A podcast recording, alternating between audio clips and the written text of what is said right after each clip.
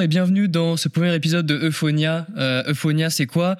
Euh, Eh bien, c'est l'émission où on discute euh, de musique, de son, de sonorité. Euh, on dissèque toutes sortes de bandes originales et de, et de lyrics en tout genre. On donne notre avis sur, sur, sur cette audio dope. À mes côtés, je ne suis pas tout seul, je suis accompagné de Yann, beatmaker de son état et graphiste aussi à ses heures. Bonjour à tous. et, euh, et ainsi que de, euh, de Julien, euh, guitariste aguerri et beatmaker également. Euh, Julien, comment ça va? Ça va très bien et toi? Merci Ça va à très tous. bien, merci. Bonjour à tous. Quant à moi-même, je suis Thomas, mélomane non pratiquant. Bah écoutez, très bien, on va, on va commencer sans, sans plus attendre. Comme vous le savez, cette année, ou comme vous l'avez peut-être vu passer, c'était les 50 ans euh, de, de cet album de Dark Side of the Moon euh, des Pink Floyd. Euh, et donc, on, on s'est dit qu'on allait prendre cette opportunité pour, euh, pour revenir sur euh, l'influence du rock progressif, du rock psychédélique sur, sur la scène, entre autres sur la scène rap ces, ces dernières années, sur ce qui a pu se faire récemment. Et entre autres, en l'occurrence, vous, vous l'aurez vu sur euh, l'album euh, Let's Start Here euh, de Lil Yachty, euh, qui est qui est la chose la plus la plus qualitative euh, qui est sorti euh, ouais. cette année, Ouais, en Tout à fait. début Ouais. d'année 2023. Mhm. exactement. Exactement. Donc euh, voilà, on va on, on va s'attaquer sans plus attendre. Euh, C'est parti. Euphonia. Voilà, bah du coup, on va commencer par alors Dark Side of the Moon, c'est un peu l'album, euh, un des albums les plus connus au monde. C'est le troisième album le plus vendu de tous les temps. Ouais. Donc on va essayer de voilà, il y a déjà un peu tout qui a déjà été dit sur euh, sur cet album. Donc on va essayer de pas de pas trop répéter, mais on va on va plutôt essayer d'aborder le truc voilà en le mettant en lien en effet avec euh, l'impact qu'il a eu euh, sur toutes les générations futures et en l'occurrence avec comme tu le disais en illustrant ça avec euh, l'album de Lil Yachty en Mhm. effet. Euh, donc pour commencer, on peut déjà se plonger un peu dans le, le préquel, donc avant cet album, avant Dark Side of the Moon, il y a bien eu un avant. Donc on va essayer de voir un petit peu comment, euh, quels sont les, les grands moments du, du rock progressif, comment ce mouvement est apparu et euh, quels sont un peu les albums euh, majeurs qui ont, qui ont pu influencer Dark Side of the Moon et dans Mhm. quel contexte il s'est inscrit.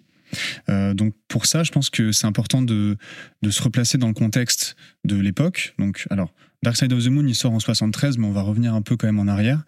Euh, on va revenir au début des années 60, milieu des années 60, où il y a euh, à l'époque un climat social un petit peu, un petit peu instable, un petit peu compliqué, même très compliqué, puisqu'on a déjà la guerre froide qui euh, qui pose un voilà un, un climat très instable un peu sur le sur le monde. Évidemment, d'autres la guerre du Vietnam aussi, qui est un, qui est un Mhm. élément mar- marquant de cette époque-là.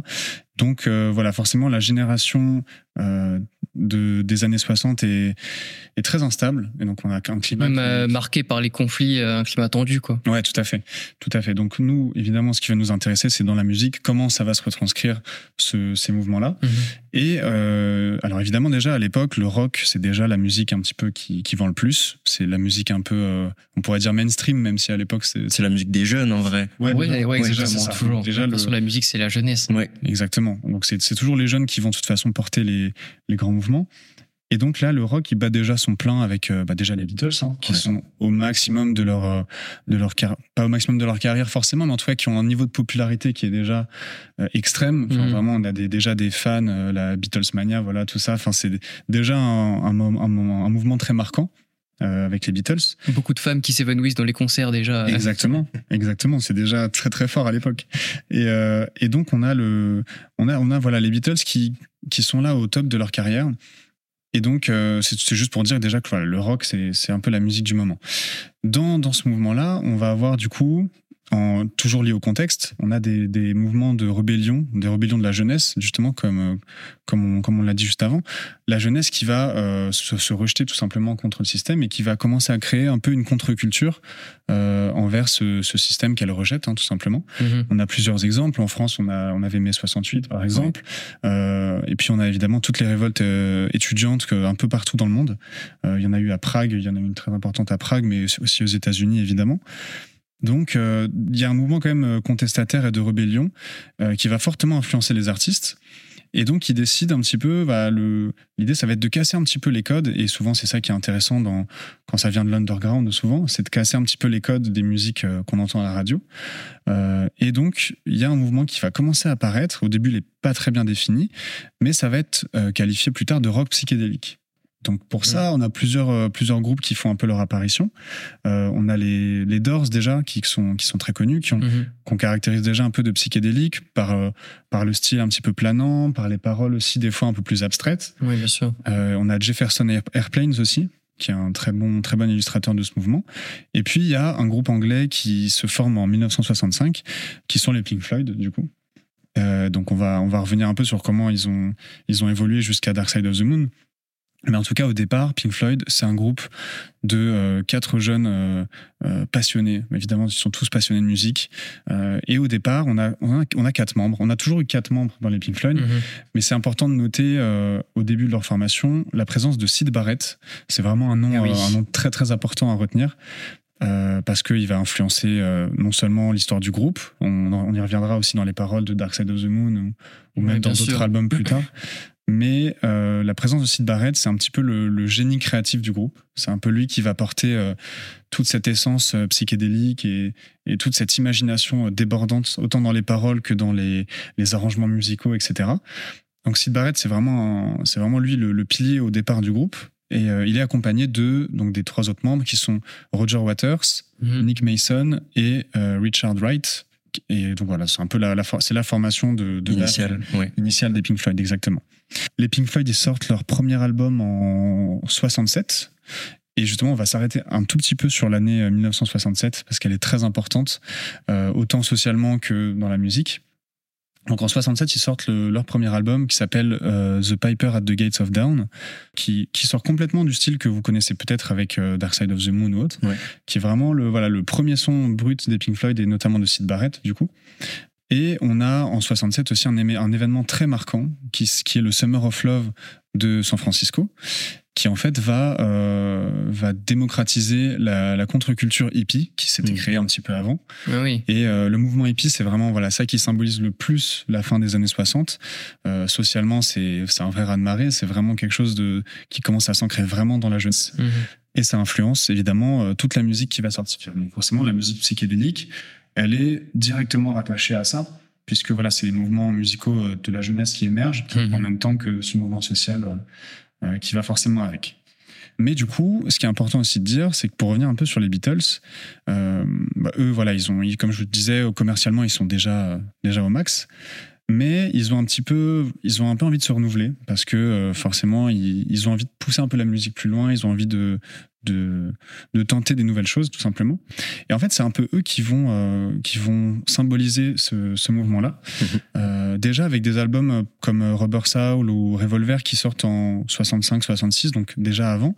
Il- Ça se voit qu'ils tentaient d'expérimenter des choses, de- d'apporter des nouvelles couleurs dans leur musique. Musicalement et même au niveau de leur apparence, il y a eu aussi un basculement euh, Totalement, à partir de Rubber Soul, même un, un petit peu, Ouais, enfin un totalement. petit peu après, parce qu'on passe d'un groupe euh, assez euh, sage avec des coupes au bol très très marquées, très reconnaissables, à des looks beaucoup plus extravagants, Mhm. un peu plus libés, des cheveux plus longs, des barbes, etc. Donc ouais, il y, a- il y a déjà un changement aussi Il y a là-dessus. déjà un petit basculement en effet euh, là-dessus. Et Ouais, euh, euh, il y a une. bah, l'adolescence, quoi. hein. hum, hein, Ouais, on peut dire ça comme barbe. ça. c'est ça. Euh, et donc du coup, c'est en effet, ils vont, ils vont déjà amorcer ce changement-là.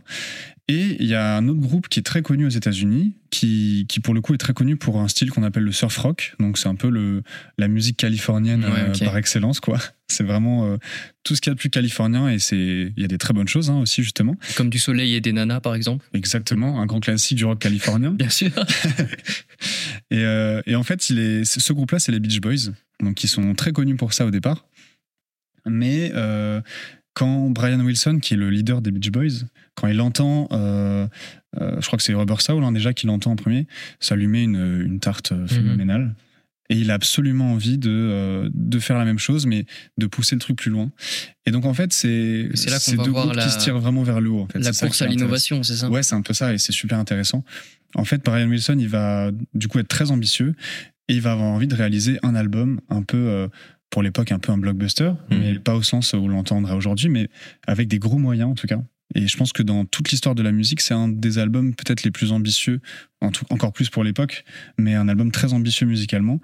Il va appeler voilà, plein de musiciens de studio, il va, il va vraiment se prendre la tête sur les arrangements, il va aller piocher un peu dans du classique, etc. pour, euh, Mhm. pour avoir voilà, vraiment plein de couleurs très différentes. Beaucoup d'influence. euh. Exactement, ouais.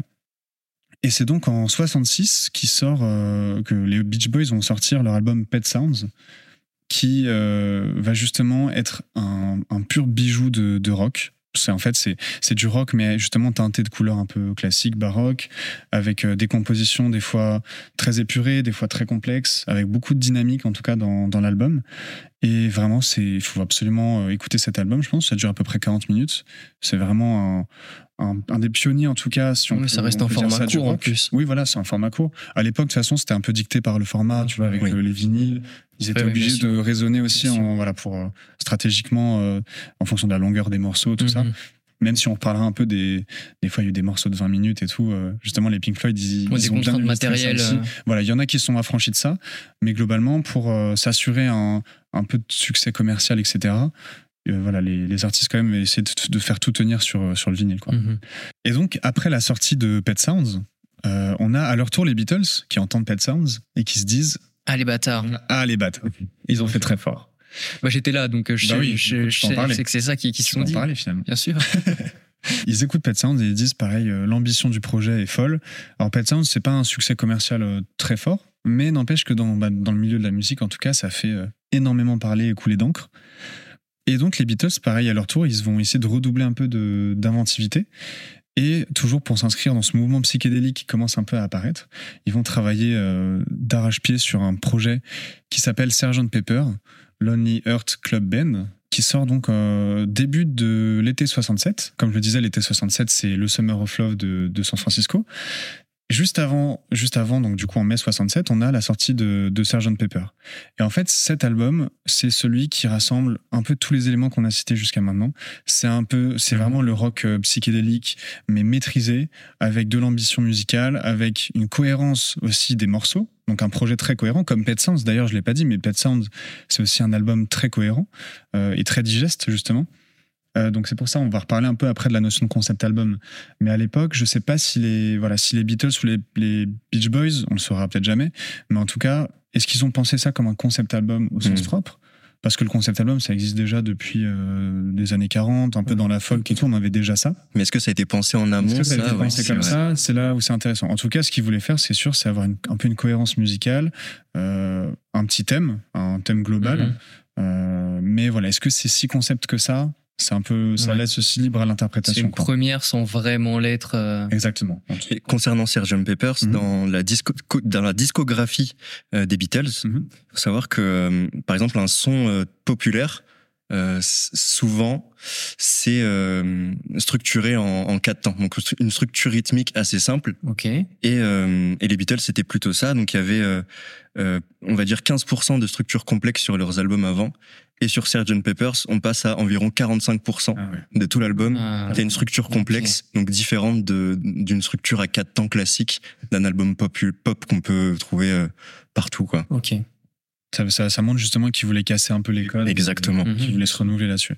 Alors, il y a un album qui sort euh, après Sgt Pepper qui s'appelle Magical Mystery Tour. Euh, Ça sort donc en effet en 67, fin d'année. Et il y a un morceau dessus qui s'appelle Strawberry Fields Forever. C'est un morceau assez connu des Beatles. Et il est important parce que on y retrouve un instrument qu'on appelle le mélotron et qui va euh, un peu laisser une, une patte importante pour le, pour le rock progressif qu'on évoquera juste après. Euh, donc voilà, c'est un morceau, je pense, qui, qui résume bien ce- cette époque-là. Ok.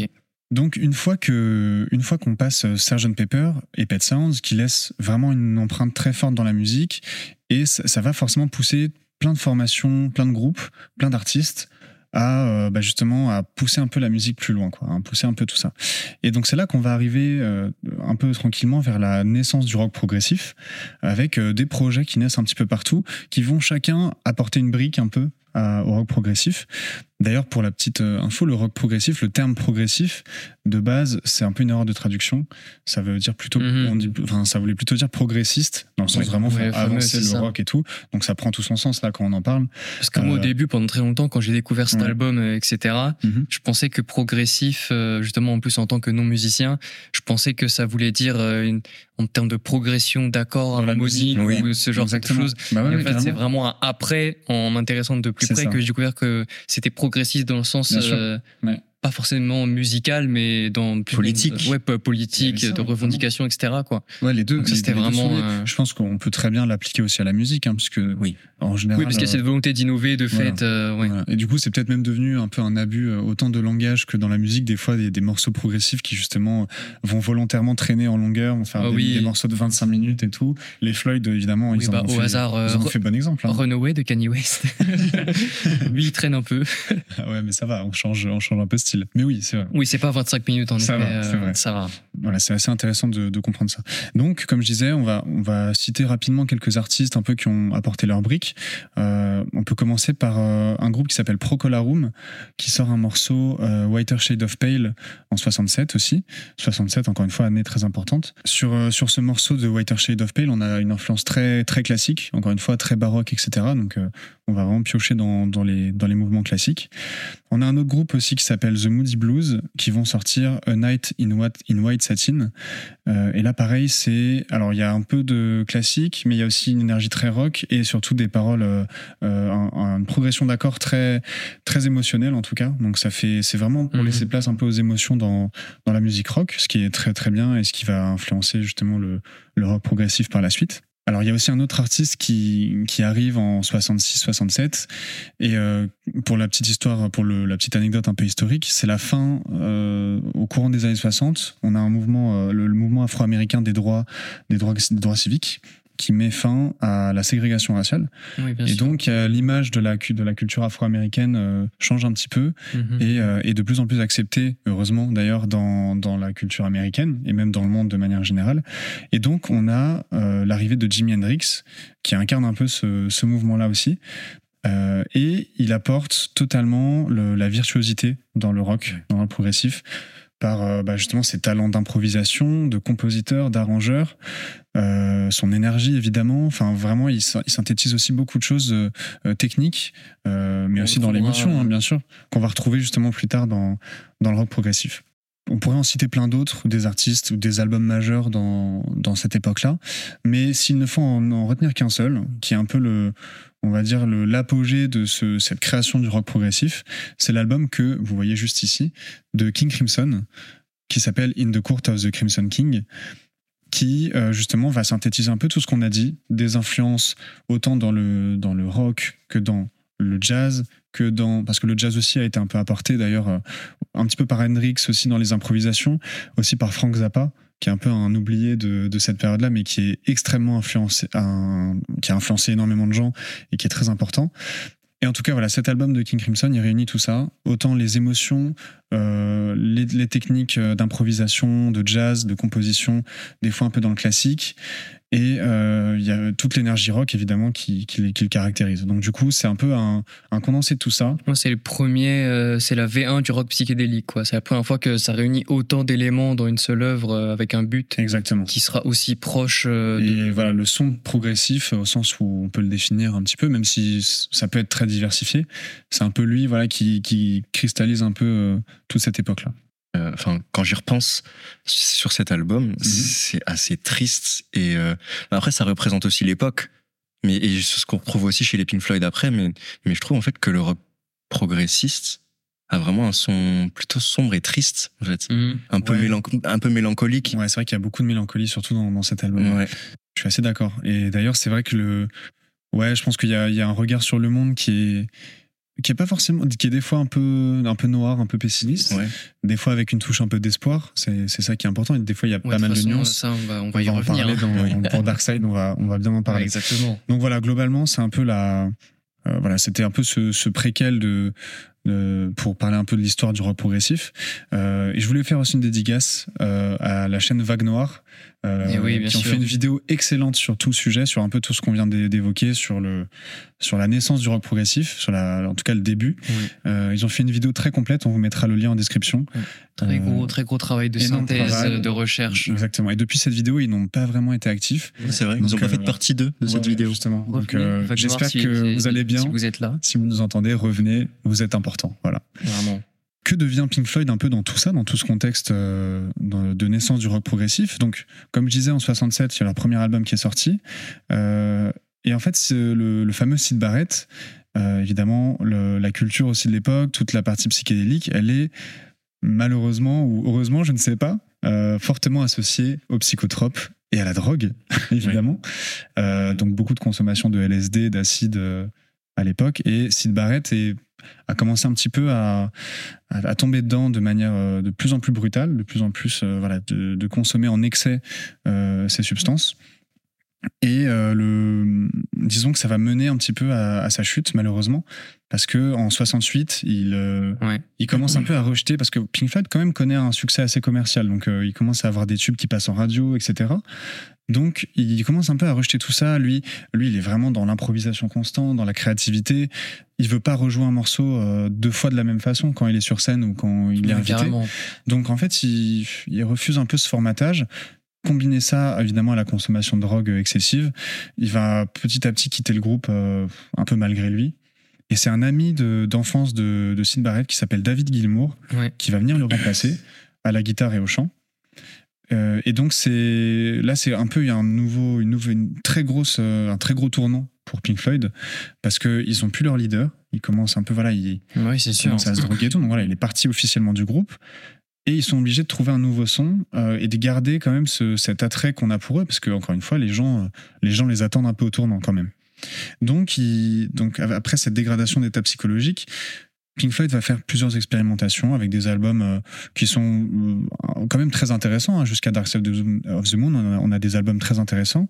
Euh, son précédent qui s'appelle Medal aussi, il, il- quand même il prépare un peu le tapis pour, pour Dark Side of the Mhm. Moon avec des morceaux. Il y a un morceau, un morceau qui s'appelle Echoes qui est vraiment magnifique. C'est un morceau très long aussi. Euh, et donc voilà, on commence à, ça commence à se dessiner un petit peu toute, ce- toute cette progression quoi, vers, vers Dark Side of the Moon. Euphonia. En juillet 1969, il y a ce fameux événement d'aller sur la Lune, l'homme qui va sur la Lune et donc à l'unissage. Et durant cet événement, la BBC, donc la chaîne anglaise, diffuse euh, ces images du premier homme qui va, marcher sur la Lune. Et pendant ce live, euh, Pink Floyd va jouer un jam en direct. Euh, et ça va amorcer cet album de, de Dark Side of the Moon, donc la face cachée de la Lune. Je pense que c'est un événement qui a beaucoup, beaucoup marqué aussi l'époque, euh, justement cette fin des années 60 aussi. Le, la conquête de l'espace, de manière Oui. générale, on n'en a pas trop parlé dans, lors du contexte. c'est sûr, ça a donné des nouvelles Ça, perspectives à une génération qui, si, si nous on avait vu pour la première fois l'homme mettre le pied euh, sur la lune, c'est sûr que ça donne des, Ça a dû inspirer euh, des idées, des inspirations de- d'un autre niveau, quoi. Exactement. Pour enchaîner, on va avant euh, d'aborder euh, plus techniquement la conception de l'album, etc. On va essayer de savoir quels sont un peu les euh, ressentis. À savoir que pour Yann et moi, le cas est un peu différent. On s'est s'est quasiment pas intéressé au, rock avant de commencer. On va dire euh, l'étude de, de, cet album euh, pour euh, pour l'épisode et du coup c'était vraiment une, une grande découverte pour nous c'est vraiment une arrivée par la par la grande porte quoi quels étaient quels étaient nos, nos ressentis un petit peu vis- vis-à-vis de ça Yann du coup? Bah, comme l'a dit Thomas, moi je découvre cet album bah, cet été pour cet épisode. Mhm. Je découvre ça dans, dans un train entre, entre Biarritz et La Rochelle. Et, et je prends une grosse claque. Je prends vraiment une grosse claque. Euh, en fait, ça regroupe toutes les influences que, que j'avais. Euh, on voit notamment ce vinyle-là de, de R, euh, Oui, de la musique électronique. Moon Safari ce, ce synthé sur notamment sur On the Run avec cette autopan qui vient nous englober j'ai vraiment trouvé ça super cool ça m'a ça m'a vraiment pris tout de suite et et même dès le début en fait dès Speak to Me on a des bruits des bruitages Et, euh, et vraiment, ça m'a englobé dans un univers assez particulier que j'ai vraiment kiffé tout de suite. Ouais, que ce soit, que soit euh, successivement euh, la- la- l'aéroport, euh, plus tard aussi les, les, les, bruits très forts de, de, de pales d'hélicoptères. Moi, moi c'est ça qui m'a Mhm. eu tout de suite, euh, entre autres, que c'est vraiment un son que bah, qu'on n'a pas dans des albums de musique. quoi. C'est plutôt un truc qu'on va retrouver au cinéma, un son aussi très fort, Ouais, très agressif. visuel. Ouais, Ouais, très, c'est très exactement visuel. ça, Mm. très visuel. Donc, euh, ouais, des, des expériences euh, plutôt nouvelles, ouais. C'est ça qui m'a un peu, ouais. qui m'a un peu Cet album, il a, il a vraiment une histoire et un, une histoire sonore. C'est vraiment une histoire sonore, Mhm. un Ouais. voyage, euh, euh, une écoute euh, où tu t'es transporté de A à Z. Et, euh, et je trouve que d'ailleurs, 10 titres, c'est parfait pour un album. Ouais. C'est ultra concis, ça va vraiment d'un point A à un point B, tu comprends, il y a une histoire, ça, ça évoque plusieurs sujets, mais ça reste ultra cohérent. Mhm. Et vraiment, 10 titres, je trouve ça parfait. Je pense aussi que ça a été dicté par le format. Bien sûr. Mais, euh, mais je trouve que vraiment, ce 10 titres-là, ça a été vraiment une expérience intense. C'est vraiment, vraiment le mot, intense. Ce qui est assez fort aussi dans, dans cet album, en plus de la. Donc, tu parles de la longueur, des effets sonores, on va en reparler un petit peu aussi Mhm. après, euh, un peu techniquement. Euh, il y a aussi la cohérence des morceaux. Je dirais, avant de parler de paroles ou de thèmes, etc., la cohérence de musicale avec des motifs qui vont se répéter. Totalement. Euh, les morceaux, le- sur le morceau Breathe in the Air, par exemple, il y a un motif qu'on retrouve à la fin dans Any Color You Like, je crois. Euh, en tout cas, il y a des, des motifs comme ça qui se répètent, ce qui fait qu'on on a l'impression en tant qu'auditeur, euh, encore une fois, comme tu disais, c'est très visuel, Mhm. et on retrouve, euh, on, on s'attache en fait à des petits motifs, des petits repères qui nous permettent qui permettent de nous guider en fait tout au long de l'écoute de Ouais, l'album. et c'est ça qui est aussi très très fort et très vraiment marquant, quoi. comme euh, si on devait faire une, une métaphore hasardeuse, c'est en fait quand, quand une fois qu'on a reconnu vraiment les, les motifs musicaux, c'est c'est comme le petit poussé avec, euh, avec ses cailloux. Et c'est vraiment, ça. c'est c'est vraiment un, un truc qui nous, comme un fil rouge, un, Ouais, un fil d'Ariane où on est, on est accroché le long de l'album et c'est assez agréable comme sensation. euh. J'avais noté que ça agissait comme un souvenir. ouais. Ouais, C'est ouais, c'est rappels comme incroyable, ça. Ouais. exactement. c'est totalement ça Exactement. Ouais. franchement euh, c'est c'est exactement ça pour, euh, pour revenir du coup à, ce que tu disais rapidement, Julien, pour l'aspect euh, technique, moi, euh, moi, le truc qui me, qui me, qui me dérange, entre guillemets, c'est justement à quel point est-ce que ça a été vendu, surtout à l'époque et à l'époque de, nos parents, quand moi je sais que mon père, par exemple, euh, a, pu m'en parler, c'était ce truc de euh, la quadriphonie, etc. Comment ça nous a été vendu un peu comme un, comme un miracle, comme une innovation énorme à l'époque. Et ça, me fait, ça ne peut que me faire tiquer, parce qu'aujourd'hui, on voit, avec- on voit avec la facilité qu'on a de la spatialisation du son et même d'incorporer euh, des, des textures, euh, des, des effets dans tous les sens. Vraiment, tu le disais, Yann, tu, tu vas sur Eiffel, tu peux faire tout ce que tu veux. Donc, euh, c'est vraiment. euh, alors qu'à l'époque, le, ouais, ça, ça a vraiment été euh, vendu comme un concept de fou et, révolutionnaire Ouais, révolutionnaire, Mhm. merci. Et, et ultra innovant. euh, et, et quand tu mets ça en contraste avec aujourd'hui, où c'est vraiment, on va dire, facile et, commun, du moins, tu dis, ouais, il y a vraiment une, euh, une évolution de, des supports qui est, qui, est- qui est différente. quoi. Aujourd'hui, avec Eiffel, tu peux tout refaire à l'infini. À l'époque, les bandes magnétiques, euh, c'était vraiment... euh, bon, si on peut ne pas le refaire 100 fois, parce que ça commence à coûter cher en matos, Bien euh, c'est bien. Donc, Bah, encore euh, une fois c'est de la contrainte cette contrainte là ouais, c'est ça. Je parlais du format. En effet, le format déjà vinyle, il conditionnait un peu, d'une certaine Oui. façon, le, le contenu. Mais la contrainte technique que tu évoques, c'est c'est totalement ça. Ouais. C'est autant les contraintes matérielles, qui coûtaient cher aussi. Euh, Mm. Un simple compresseur ou tout ça, à l'époque, ça coûtait extrêmement cher. Et puis, euh, voilà, le- les contraintes des magnétophones, etc., par Ouais. exemple, avec un certain nombre de pistes. Je crois Mm. que pour Darkseid, c'était limité à 16 pistes. Hmm. Puis, euh, il y avait 24 pistes sur la console. Enfin, voilà, Ouais. un truc comme ça. Euh, bah en fait, c'est toutes ces contraintes-là qui font qu'au final, on, pour l'époque, c'est comme tu dis très révolutionnaire. Mm. Donc c'est pour ça. Ouais, forcément. Et ce qui rend l'album aussi très euh, euh, très fort, c'est pour revenir sur tout ce qu'on disait sur les bruitages. euh, ça, on le doit en grande partie à Alan Parsons. Euh, Alan Parsons, qui est un qui est un ingénieur du son qui a été euh, embauché par EMI Studio, donc euh, qui travaillait à Abbey Road, où a été conçu Dark Side of the Moon. Là, Thomas vous montre justement le vinyle de d'un de ses projets, enfin de son projet musical qui s'appelle The Alan Parsons Project, qu'il a pu monter par la suite parce que le travail d'orfèvre un peu qu'il a fait sur Darkseid, ça lui a offert une visibilité, une crédibilité Ouais. dans le milieu qui est assez assez folle. Et donc, il a pu monter son projet musical par la suite.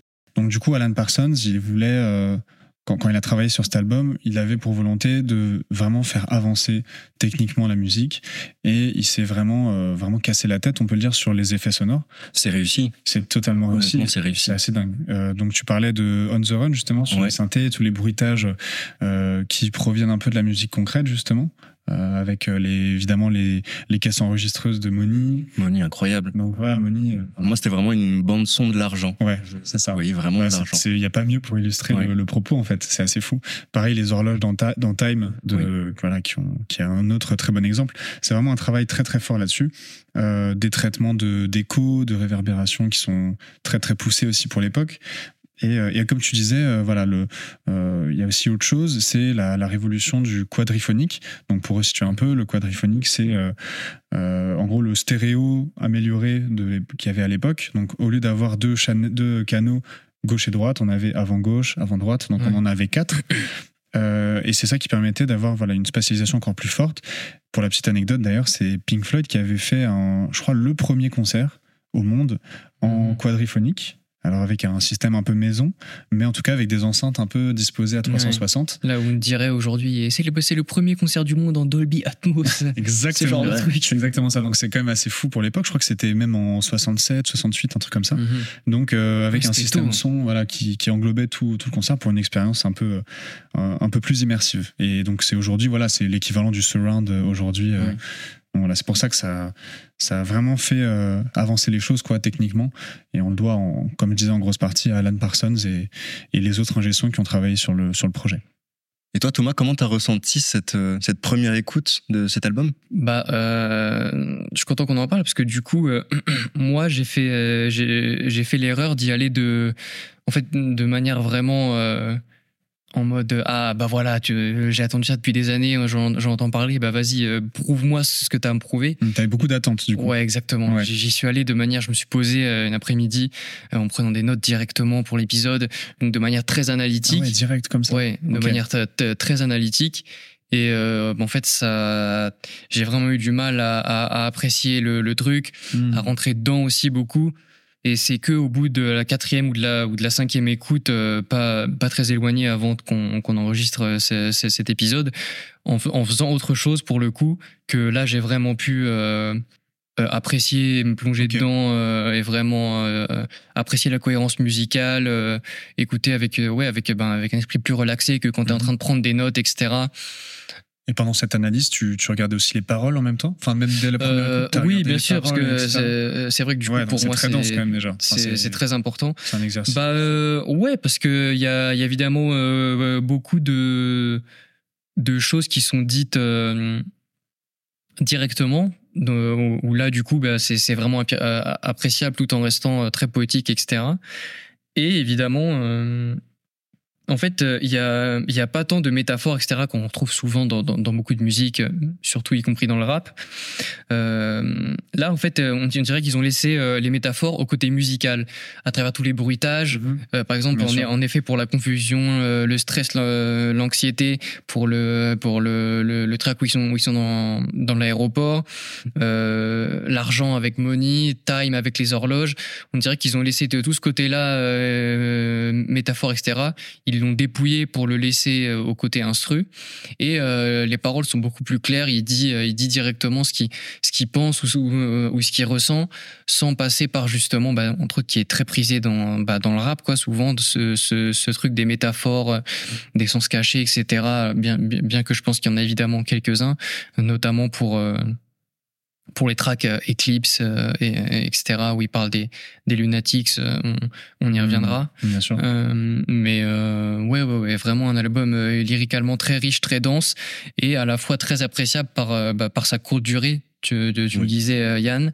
Mais ouais, voilà, il fallait pas s'y plonger avec une envie de, de se voir prouver que- quelque chose où il faut vraiment, faut vraiment être, euh, être ouvert et pas hermétique. Ouais, il faut se euh, laisser porter aussi ouais, par les exactement. différentes émotions qu'il y a dans, qu'il y a dans l'album. Et, je rebondis sur ce que tu dis lyricalement, parce que c'est intéressant. En fait, là, Roger Waters, qui est un peu le, bah, le Oui, c'est- parolier c'est le seul parolier de l'album, ouais, le seul auteur, euh, comme tu disais, de, fin des paroles. Ils voulaient volontairement, en fait, dans, dans tout leur passif, Pink Floyd, euh, avec leur côté très psychédélique, ils contournaient beaucoup de sujets par des, des fois des métaphores, des paroles très abstraites qui caractérisent un peu le, le psychédélisme justement. Et là, ils voulaient voilà, c'est sur cet album direct. faire un virage exactement plus direct euh, pour voilà dire un peu plus euh, les termes en fait dans Ouais. cet album. Les, donc, termes, bah, plus les termes ont été dits. C'est ça, c'est plus direct, c'est plus frontal et c'est moins abstrait que leurs précédents albums. Est-ce que c'est un album sur lequel vous revenez souvent? Je sais que vous avez du coup deux expériences vraiment Mmh, différentes. Ouais. Est-ce que c'est vraiment un album sur lequel vous revenez? Alors pour ma part, pour résumer aussi un peu vite fait mon expérience avec cet album et avec Pink Floyd en général, quand j'ai commencé la guitare il y a un peu moins de 10 ans, j'ai, euh, je me suis naturellement plongé dans des, des groupes que j'écoutais pas du tout. Ouais. Quand on apprend la Mhm. guitare, forcément, on est, on, voilà, on va, on va chercher forcément des choses qu'on n'écoute pas pour euh, par les tutos, etc. Donc on découvre des choses en fait tout simplement, et ça a beaucoup élargi ma culture musicale. Et du coup, forcément, j'ai découvert Pink Floyd dans les premiers noms qui revenaient souvent. Et ce qui m'a frappé en premier lieu, c'est le son de guitare de forcément de David Gilmour, qui est très caractéristique euh, et qui, est, qui m'a beaucoup plu direct. Et donc c'est comme ça que je me suis intéressé un peu à leur histoire. Et en fait, pour être honnête, Pink Floyd, c'est euh, au début, j'ai pas apprécié l'ensemble de leur œuvre, de toute leur discographie que j'ai écouté plusieurs fois, etc. Au début, j'étais plus sceptique sur des albums euh, parfois trop conceptuels, euh, que je trouvais en tout cas à l'époque trop conceptuels, comme Animals ou The Wall, etc. Et en fait, à force de les écouter et de surtout rechercher, Oui. en fait, euh, tout ce qu'il y a derrière leur histoire, autant par leur histoire avec Sid Barrett euh, que je trouve Mhm. touchante, euh, etc. Leur histoire aussi qu'ils veulent mettre dans les albums, moi c'est quelque chose qui me parle énormément. C'est très conceptuel, mais c'est aussi une façon de laisser la musique vraiment parler à leur place. Et d'ailleurs, ce qui est assez fort Ouais. avec Pink Floyd, c'est que euh, si je vous montre une photo des membres du groupe ou à n'importe qui, très peu de gens vont les identifier comme euh, voilà comme d'autres groupes comme Queen ou euh, les. Beatles, etc. où on connaît plus leur visage. Pink Floyd, ils se sont volontairement effacés pour laisser place à l'artistique, Ouais. à la musique, aux pochettes. Euh, Voilà, si je vous montre on- si, voilà, la pochette de Dark Side, c'est le meilleur exemple. C'est clairement un logo. C'est clairement un logo. Voilà, c'est ça. Donc euh, l'aspect visuel, on peut en reparler un petit peu, mais euh, en tout cas, voilà, pour, pour résumer mm, et pour euh, revenir sur, pour répondre à ta question sur le, le rapport que j'ai avec cet album, euh, c'est pas un album que j'écoute très souvent en fait, mais parce que il est tellement, euh, tellement haut dans mon, dans mon estime et dans mon, c'est un, c'est un album qui a tellement influencé et qui est, que, que j'aime profondément. Euh, mais c'est tellement une expérience unique euh, que je, je l'écoute. Si je l'écoute, c'est d'une traite. Et donc c'est voilà, il faut se poser avec Ouais, l'album, etc. J'arrive rarement à extraire des sons comme ça et à les Ouais. écouter dans, dans ma Totalement. playlist. Quoi. Ce qui nous différencie aussi, c'est que je pense que toi, t'as su plus le digérer en- Mhm. avec les Ouais, années. C'est sûr. Oui, parce que ça fait C'est- plus longtemps que je Ouais, connais aussi. c'est donc ça. J'ai un peu.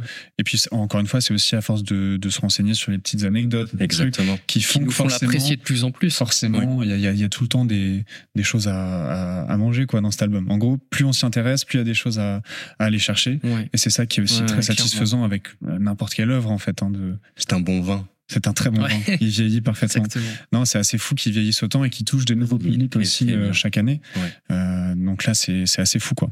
C'est vrai que euh, cette histoire de, de vieillir, en fait, Hmm. il a pas pris une ride cet album. Vraiment pas. Mhm. Il a vraiment pas Ouais. pris une ride. En termes de mix, en termes de Ouais, je comprends. même des thèmes abordés, de Ouais, moi je suis surtout ça, la- les- la- ouais, des mélodies, ouais, mais oui. Ouais. ayant décortiqué un peu les paroles, ouais, vraiment. On va revenir un peu là-dessus. Ouais. Ouais, on va y revenir plus tard, mais ça a vraiment pas bougé. Hmm. Hélas. Ouais, malheureusement. Ouais, parce que le, le, le, but du progressisme. C'est ça. Bah, du coup, on peut peut-être parler un petit peu de ça, justement, un peu du, du propos de l'album. euh, ouais, on peut, euh, sur les on- thèmes abordés. On, euh. peut aborder les paroles.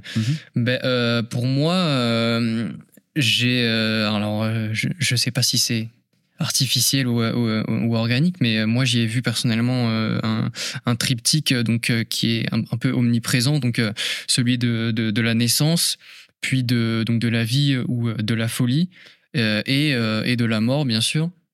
Et de la peur de la mort aussi, un peu. Ouais, bien sûr, bien sûr. Tout ce qui a trait autour de ça. euh. Et un des, euh, un des premiers trucs, que, mais, mais alors que ça, je me suis euh, figuré vers la fin, euh, mais je pense qu'on qu'on peut vraiment apprécier euh, grandement, c'est le visuel du coup, euh, le visuel euh, de, de l'album. Et en fait, euh, donc, euh, alors le- les, gens ne voient pas, mais donc il y a, enfin, il, est connu, donc il y a un trait de, lumière blanc qui arrive, qui se dit, qui est, diffracté par le prisme et qui finit en couleur de l'arc-en-ciel. Et euh, au dos de l'album, euh, du moins sur certaines éditions, on reprend exactement ce visuel, mais à l'envers où il y a, euh, a- voilà, on, peut voir, euh, on peut voir euh, l'arc-en-ciel dans la continuité qui est euh, qui repasse à travers le prisme et qui euh, refait un rayon blanc qui revient sur le devant de l'album.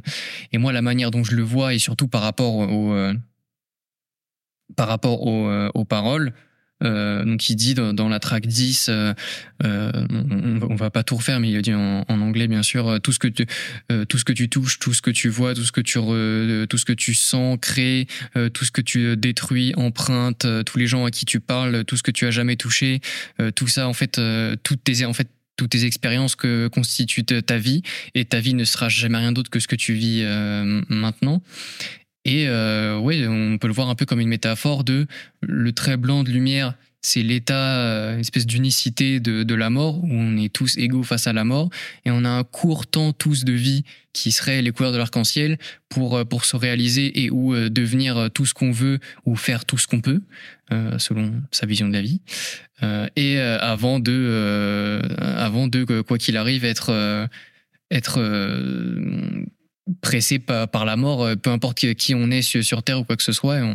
voilà, ce, truc-là de, on, re- on redeviendra tous poussière quoi qu'il arrive, euh, que j'ai trouvé euh, vraiment, vraiment, bah, que j'ai trouvé vrai et aussi vraiment appréciable en termes de, poésie. Un autre thème que, que, j'ai trouvé marquant, c'était bah, justement la, folie un peu de, enfin la folie évoquée à demi-mot, etc., ou, ou référencée de, de Sid Barrett en hommage, not- notamment sur, sur l'avant-dernière et, et la dernière track, Mm. avec euh, donc toutes les paroles évidemment euh, the, the, euh, the Lun- the Lunatic is in the grass, le, le lunatique est dans ma tête, etc.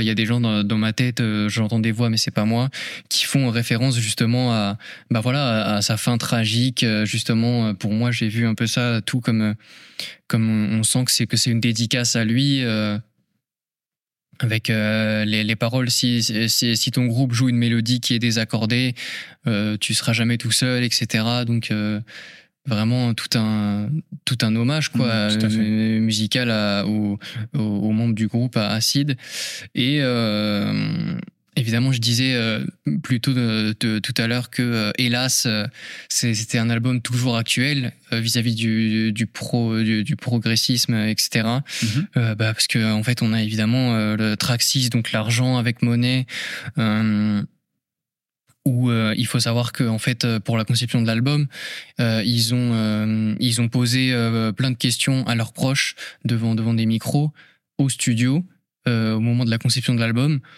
et euh, qui étaient des, des questions comme euh, euh, quand était la dernière fois que vous avez été violent est-ce que vous avez eu raison ce genre de choses et c'est ce sont les réponses à ces passages là qu'on entend un peu disséminer au, au cours de l'album ne serait-ce que là je trouve qu'il y a vraiment eu une nouveauté appréciable dans, en termes de démarche philosophique. On, on- on sent vraiment, ils se sont dit, Une spontanéité aussi. ouais, vraiment de Mm. fou. On- là, on se dit pas, ils ont, ils ont- enfin, pour si, si on se focus là-dessus, on se dit pas, ils ont essayé de, ra- de raconter une histoire, euh, mais plutôt, ok, ils sont, ils, limite, ils se sont posés, ils se sont dit, bon les gars, c'est quoi le sens de la vie? Euh, On a un peu tous notre idée. Venez, on demande à des gens. euh, en Ouais. fait, vous, euh, que- que- qu'est-ce qui, euh, plus ou moins récemment, a été au cœur de votre vie? Comment est-ce que vous l'avez ressenti, etc.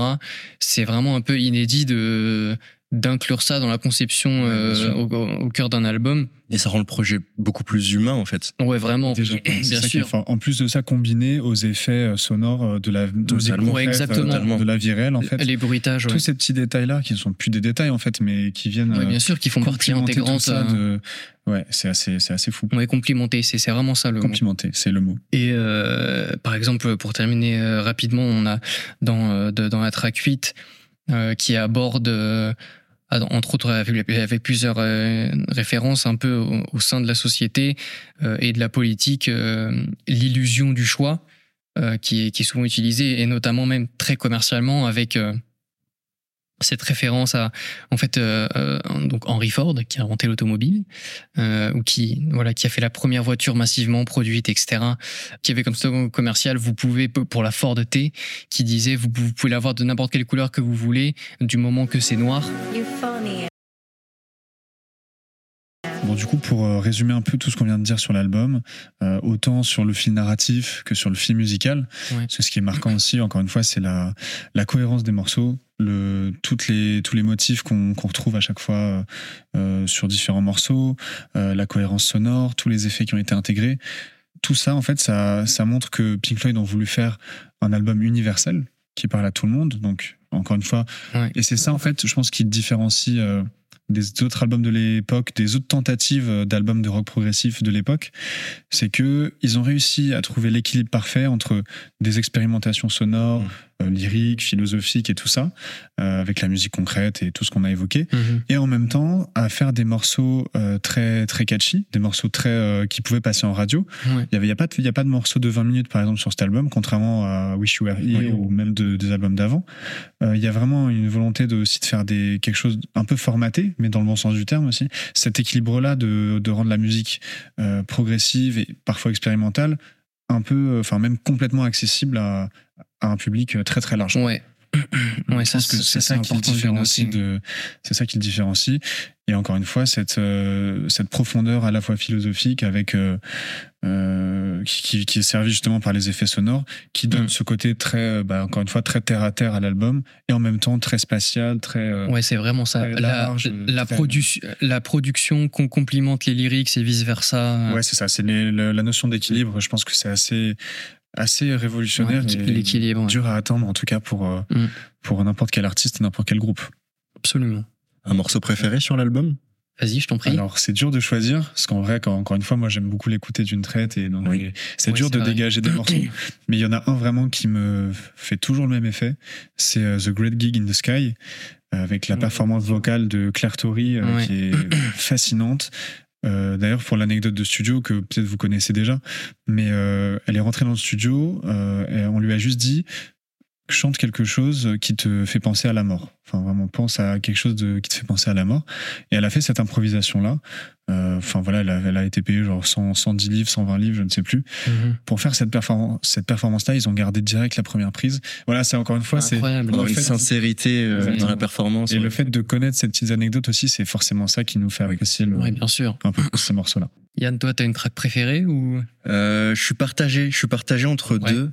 Euh, On the Run, qui vraiment m'a fait prendre la claque sur l'album, ça. dont j'avais Mhm. parlé tout à l'heure, Ouais. avec le synthé euh, dont je parlais tout Et à l'heure. comme on disait hors caméra, en plus, c'est pas un morceau qui est habituellement cité dans Oui. les meilleurs. Enfin, beaucoup le considèrent euh, à tort peut-être comme juste un interlude ou juste un filler, machin. Euh, donc c'est intéressant que tu, tu cites ce morceau-là. Ouais. Et je suis partagé avec Moni, qui est pour moi un Ah, tube. C'est vraiment Ouais, un tube qui pourrait passer en radio. Comme tu disais tout à l'heure, euh, Mhm.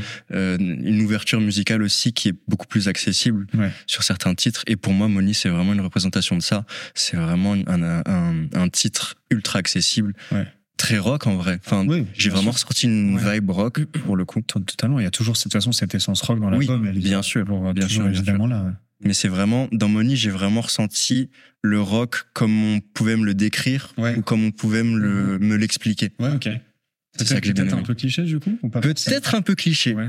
Peut-être un peu cliché, mais, de ce que le ça a rock prouvé FM, euh, ça- mais très bien fait. Mm. Ouais, le rock FM, c'est Ouais, vraiment ça. Je vois. euh, C'était à la hauteur des standards que tu t'attendais, quoi. Exactement, c'est vraiment ça. Ouais. D'ailleurs, je pense que ce morceau, il est un peu à l'image d'un Wonderwall pour Oasis ou d'un Creep Oui. pour Radiohead. C'est un peu le morceau Mhm. détesté de, du groupe, enfin détesté par le groupe en fait, Ouais, parce que c'est c'est ce morceau-là entre autres qui les a propulsés à une, Oui. un succès mondial et tout. Et bah, par la suite, ils ont un peu rejeté ce- cette image-là, quoi. C'est marrant. Moi, mais pareil, j'hésite entre si je devais avoir deux morceaux préférés, ça serait. euh, vous, vous allez m'aider, puisqu'évidemment, je m'en souviens plus. Euh, le l'avant-dernier et le dernier track. Donc, Il y a je sais plus lequel. Et, Eclipse, et Brain Eclipse. Damage. Euh, bah, Brain Damage, voilà, merci. Damage, ouais. Ouais, ça serait vraiment euh, Brain Damage et, et Eclipse. Parce que, ouais, c'est. Je, je saurais même pas resituer, mais c'est vraiment juste deux morceaux que j'ai vraiment beaucoup, beaucoup apprécié. Mhm. Aussi le fait que pour Eclipse, ça, ça boucle évidemment avec, avec le début, avec les, avec les battements de cœur. Ça, c'est toujours. euh, Il y, a, il y a un petit truc de satisfaction en plus qui, sûr, euh, qui vient titiller ouais. la, la bonne corde. Euh, les lyrics, bien sûr, qui, qui, sont, euh, qui sont incroyables. Une dimension à la fois universelle et comme toutes les meilleures œuvres d'art, à la fois, on se dit tellement personnel, comme, euh, comme on peut retrouver dans, dans des romans, dans des spectacles, dans du stand-up, quand on se dit en fait, euh, quand on rigole ou quand on pleure, parce qu'en fait à ce moment-là, on se dit ah il y a soit, on se dit deux choses. Enfin, je crois, c'est soit oh, oh, il a trop raison, ou bien euh, ah putain exactement comme moi. Donc euh, c'est ces choses-là qui, qui qui touchent le plus, je pense aussi en musique. Ouais. Donc euh, c'est vraiment bah, deux choses qu'on retrouve dans, dans, dans ces deux dernières tracks. Et sinon, en effet, pour, la, pour le côté plus production, si je devais vraiment séparer les deux, euh, moi, euh, c'est plus Time que j'ai vraiment be- Ok. be- beaucoup aimé avec les horloges qui m'a Ouais. qui m'a parlé. Euh, Mhm. euh, c'est aussi un, un morceau que celui-là en particulier que j'entends depuis petit, qu'écoutait, je crois, le, le plus mon père. Donc, Oui, donc euh, ouais, il y, a- y une petite nostalgie. Il y, a, il y a un biais qui fait que, ouais. D'accord. Ouais, voilà. Puis en vrai, les deux morceaux que tu as cités, les deux derniers, il y a aussi une aura, je sais pas, presque sacrée de ces morceaux. C'est Ouais, un bien sûr, climax exactement. de, de l'album. Exactement. Et il y a vraiment une aura très forte qui se dégage euh, Mhm. de ces deux morceaux-là. Puis ils sont très proches tous les deux. Enfin, ils ont. On n'a pas parlé aussi des la- transitions entre chaque morceau. À la mais- première écoute, pour le coup, Ouais. j'ai été, j'avais euh, lâché le côté ana- analytique, j'avais été interrompu Mhm. et j'avais même pas fait gaffe que l'album était terminé parce qu'en fait, la transition entre les tracks 9 et 10, Mhm. elle est, euh, je, Ouais, je l'ai fait- je l'ai bah, pas vu venir. Elle était morceau. absolument invisible. Ouais, et pour, euh, pour expliquer ça aussi, un truc dont on n'a pas parlé, mais c'est le fait que cet album, il a été euh, construit en live, en fait. C'est avec la, toute l'année Oui, qui a précédé la sortie de l'album. En fait, c'est des morceaux qui jouaient déjà sur scène. Donc, ils avaient déjà euh, l'idée de- d'enchaîner les morceaux. Donc, les transitions étaient dé- déjà un peu naturellement faites. Évidemment, il y a eu des choses modifiées en studio et complétées, enrichies de toute cette production. Mais ils avaient déjà l'essence même, comme si c'était un seul long morceau de, de 40 minutes. Euh, et donc c'est ça qui est aussi qui rajoute forcément de la l'unicité, de la cohérence. comme quoi. un, comme un show euh, d'une traite, Exactement. quoi. Et après, Ouais. ils auraient découpé ça. Donc euh, naturellement, ça voilà, ça, ça fait vraiment, ça rajoute à cette cohérence en tout cas du, ouais, du projet. Donc euh, bah voilà, je pense qu'on a un peu dit l'essentiel sur Dark Side of the Moon. Puis encore une fois, bah, cet album il a été vu et revu, donc euh, on va essayer de pas trop s'attarder là-dessus. Mm. Ce qu'il faut quand même retenir, voilà, c'est toute l'influence que Pink Floyd et cet album en particulier ont eu sur euh, toute l'industrie musicale. Euh, et on parlait de rock un peu FM justement euh, tout à l'heure. Je pense que des morceaux comme ça, comme Time ou Money, ils ont directement aussi influencé la façon de faire des morceaux euh, par la suite. Il y a des groupes comme euh, Supertramp qui ont sorti un album juste euh, l'année d'après, The Crime of the Century, qui euh, il y, a, aussi il y a vraiment une couleur, bah, c'est vraiment du rock progressif aussi. Et on pense forcément un peu à Pink Floyd quand on entend ça. Et puis voilà d'autres groupes aussi.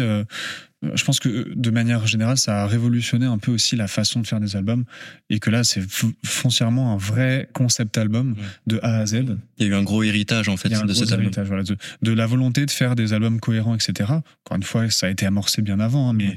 disons que lui, il symbolise un peu euh, tout, tout l'équilibre euh, que peut rechercher un artiste euh, dans cette démarche-là de, de faire un album et de faire un disque. comme on retrouvera plus tard ce truc de à chaque nouvelle écoute avoir l'impression de, de, de discerner une, une nouvelle chose qu'on n'avait pas vue au truc d'avant euh, comme avec euh, To Pimp a Butterfly euh, de, de Kendrick donc On est obligé d'en parler. voilà bah oui bien sûr Et pff, voilà, c'était obligé. Puis voilà, donc ça, globalement, ça a influencé beaucoup, énormément de groupes et d'artistes. The Flaming Lips, Radiohead aussi, évidemment. Porcupine Tree aussi, pour, pour ceux qui connaissent. C'est vraiment des groupes de, de rock progressif et tout cet héritage-là, forcément, des Pink Floyd. Et du coup, on va s'intéresser un peu à comment ça a aussi impacté enfin jusqu'à aujourd'hui encore, quelles sont un peu les traces de, qu'on peut retrouver de Dark Side of the Moon dans, dans la musique actuelle? Et pour ça, on va illustrer avec un album qui est sorti, encore une fois, en début d'année, exactement l'album de Lil Yachty. bien sûr Let's Start Here. Euphonia. Ouais, Lil Yachty, c'est euh, un rappeur qui nous vient d'Atlanta, euh, donc euh, terre de, de la trappe aux États-Unis. Et euh, bah, il a sorti quelques albums avant celui-là, bien sûr. Euh, les Lil Boats, il y en a eu deux, je crois, c'est ça? Et euh, personnellement, je j'ai pas trop kiffé cette version-là de Lil Yachty. ouais Je sais pas si vous en gardez des traces. j'ai très très très peu voire pas écouté Ouais, J'avais écouté à l'époque un petit peu, Ah ouais. euh, mais euh, c'est vrai que bah, je trouve que ça s'inscrivait euh, dans la mouvance euh, du Oui. rap, euh, SoundCloud, C'est ça. Hmm. même le rap de l'époque. fait partie des rappeurs C'est SoundCloud. ancré dans une époque quoi, genre Ouais. qui est intéressante, mais C'est ça. Donc une sorte de rap un peu alternatif. Donc euh, cette école, on, on retrouve euh, les XXX Tentation, les Lil Peep, les Trippie Red. Et euh, a fait aussi partie du du, XXL Freshman de 2016. Ouais, tout à fait. Avec, euh, il y avait 21 Savage, il y avait, vrai, ça, euh, il y avait- Lil Uzi Vert, Denzel aussi. Denzel Curry, Ouais. euh, il y avait qui d'autre? Kodak Black. Kodak Black, ouais. Et euh, mais même c'est vrai que dans cette euh, dans ce groupe de personnes là, dans ce groupe de rappeurs là, je trouvais même que Lil Yachty était carrément un peu en dessous par rapport Je aux autres aussi. et qu'il n'avait pas eu son projet Ouais. phare Mm. par rapport aux autres. Et euh, et en 2023, il nous pond Let's Start Here. Voilà, cet ovni Mm. euh, incroyable. Alors juste avant euh, Let's Start Here, il y a eu aussi, euh, je crois, quelques quelques événements, enfin genre quelques morceaux ou quelques trucs vrai. qui, ont- qui laissaient un peu penser cette euh, cette direction-là. euh. C'est vrai qu'il y a eu Pollen juste avant qui sort Ouais, en, le en hit, 2022. le maxi hit. Moi je me le suis pris perso. C'est vrai. Ouais, je me suis ouais, pris ouais. de- de fou. Je me suis grave pris aussi. Ah Mais oui. pourtant, je l'ai même pas découvert euh, sur les, enfin avec TikTok ou sur les réseaux. Ouais. C'est un pote qui m'a qui m'a fait écouter le Ouais. et j'ai adoré. Genre Avec vraiment, cette euh, voix euh, très mollo. ouais. J'ai j'ai vraiment beaucoup. Là, tu fais très bien. merci, merci. Mais oui, c'est vrai que c'est- on peut dire même que c'est un peu un prémisse de, de cet album-là. Ouais, bah, clairement. quelques tests. euh, Ouais, en tout cas sur la voix, il y a Oui, c'est clairement ça. c'est sûr. Il y a clairement Il y un a une volonté de dire attention, il y a, il y a- il y a de la nouveauté qui arrive, euh, vous n'êtes pas habitué à ce genre de, de truc. mm, mm. Voilà, peut-être un, un avant-goût, prenez, si ça vous plaît, ça vous plaît, si ça vous plaît pas, t'inquiète. Est-ce que ça a été euh, réfléchi ça? Je sais pas du tout par contre. Bah, on, on, on, on en avait, on en avait parlé la dernière fois pas mal euh, hors caméra, mais euh, moi, mon, moi, mon point de vue, mon hypothèse est que oui. pour moi, juste, juste ce single-là, pour moi, ça, ça, ça ne peut qu'être parce qu'il y a vraiment ce même traitement de voix qu'on va beaucoup re- retrouver dans Let's Start Here. Mm. Donc pour moi, ouais, c'est quasi sûr que, que ça a été, ça a été pensé sciemment. pour résumer un petit peu, on a bon, pas trop suivi la- le début de carrière de Lil Yachty, en tout cas un peu de loin, avec des, des albums par-ci par-là, euh, qui sont. Moi, j'avais tout écouté, mais en vrai, j'étais bon, un peu mitigé. Quoi. Il y avait quelques bons, il y a du bon à prendre en vrai dans chaque album, mais voilà, globalement, c'était un style qui m'attirait de moins en Oui, c'est moins aussi personnellement. style Quoi. pour un certain public aussi, quoi. Oui, voilà, et donc euh, c'est juste que moi, ça me parlait moins personnellement, mais quand même un regain de hype euh, avec la sortie du remix de Time Impala et de Poland aussi. Forcément, voilà, un, un petit peu regain de hype et même sur la, de manière générale, je pense que le public commençait à, à, se réintéresser en tout cas encore plus à lui. Et donc en janvier de 2023, fin janvier, sort Let's Start Here, donc euh, un projet qui euh, va prendre un peu à contre-pied euh, toute cette toute cette histo- tout cet historique mumble et, et ce rap un peu SoundCloud qu'on avait en tête et qu'on associait à Lil Yachty justement. Donc pour cet album, euh, Lil Yachty s'est v- vraiment très bien entouré. Donc euh, dans les producteurs, on peut notamment citer euh, bah, les frères Ryzen Mhm. avec euh, Justin Ryzen et Sad Pony qui euh, eux ont composé pour Billie Eilish, Charlie XCX, Joji, euh, mais aussi 6 9 Ouais. et Drake. Je rajoute aussi euh, Yves Tumor, Oui. euh, qui est un. Alors Yves Tumor, on en parle rapidement, mais en gros, ils ont, il a sorti un album en 2023 et un autre album juste avant qui vraiment rappelle beaucoup, euh, enfin certaines couleurs similaires à Lil Yachty, donc c'est pas étonnant de retrouver euh, Sad Pony dessus à la production. Euh, et je vous conseille vraiment d'écouter. Il y a vraiment, il y a un morceau qui s'appelle Kérosène aussi où il y a Diana Gordon, dont on va reparler un peu après. Mhm. Euh, mais c'est c'est très intéressant et c'est un très, c'est des très très bons albums que nous propose Yves Tumor à chaque fois. On retrouve aussi Patrick Wimberly qui a produit pour Sol- enfin qui a travaillé avec Solange, avec Joji, Ouais. mais aussi MGMT et Jacob Portrait euh, qui a aussi du coup travaillé euh, sur cet album. Qui vient de Unknown Mortal Orchestra, je crois. Je crois que c'est ça, le- oui. Quelle référence. Euh, le mix a été géré par euh, deux personnes, donc euh, Tom Elmrist qui a mixé pour Adele, Lord, mais aussi David Bowie, Amy. Winehouse euh, pour le dernier album de Travis Scott, Utopia, Mhm. mais aussi Lady Gaga. Et on retrouve aussi Adam Hong qui a travaillé avec euh, Mark Ronson, également Travis Scott pour Utopia et du coup Lil Yachty. Euh, au master de l'album, on retrouve deux personnes, donc Greg Calby et euh, Steve Fallon, qui ont euh, eux travaillé avec Tame Impala, dont on a parlé tout à l'heure, Ozier, les Strokes, Foster Mhm. the People, Wow. Bon Iver, mais aussi MGMT et Tyler Swift. Donc on a un Lil Yachty qui qui a une volonté de travailler avec euh, des gens hors circuit rap, Mhm. donc euh, de la composition au mastering de l'album.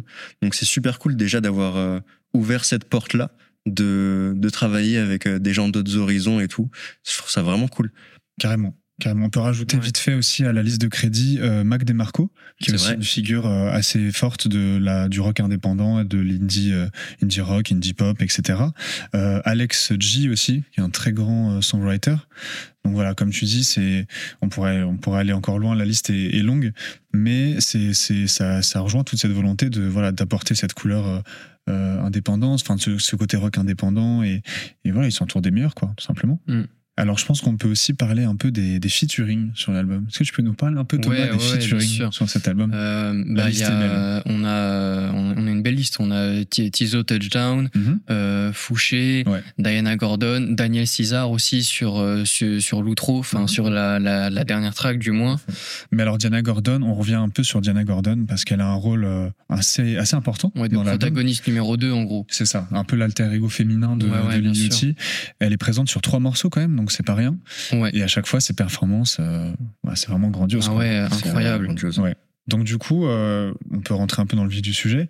Mhm. Est-ce que déjà, comment vous avez reçu cet album et comment vous avez reçu aussi la, la démarche artistique de Yachty Parce que c'est vrai que on va reparler un petit peu, mais cette démarche-là, elle a, elle a fait pas mal de, elle a fait discuter un petit peu. Cette démarche, Mhm. euh, c'est pas juste, euh, je propose quelque chose de, de différent, c'est quelque chose de- dans, qui touche au rock euh, indépendant, etc. Euh, c'est aussi la démarche de vouloir se, se démarquer, etc. Mais déjà, premièrement, l'album en tant que tel, comment vous l'avez reçu Est-ce que vous l'écoutez encore aujourd'hui Et est-ce que vous avez aimé? Première question. Ouais. Moi, c'est un mot que j'ai beaucoup aimé. Euh, que j'ai beaucoup aimé presque, euh, on va dire presque tout de suite à la première écoute, euh, de par justement le fait que ça soit très différent vraiment du rap, du rap tradi. Ouais. Euh, c'est vraiment une proposition qui m'a beaucoup séduit. En gros, il a voulu faire cet album pour se pour se différencier, pour dire je, je ne suis pas je- juste un rappeur, je suis aussi un artiste, etc. Et euh, c'est une démarche qui, je crois, a été beaucoup critiquée. Ouais, carrément. De une par les gens de l'industrie et de deux même, je crois, par les gens en général, qui a, qui a été un peu critiqué comme, comme propos. Euh, moi, je trouve que c'est quelque chose qui, qui peut se comprendre.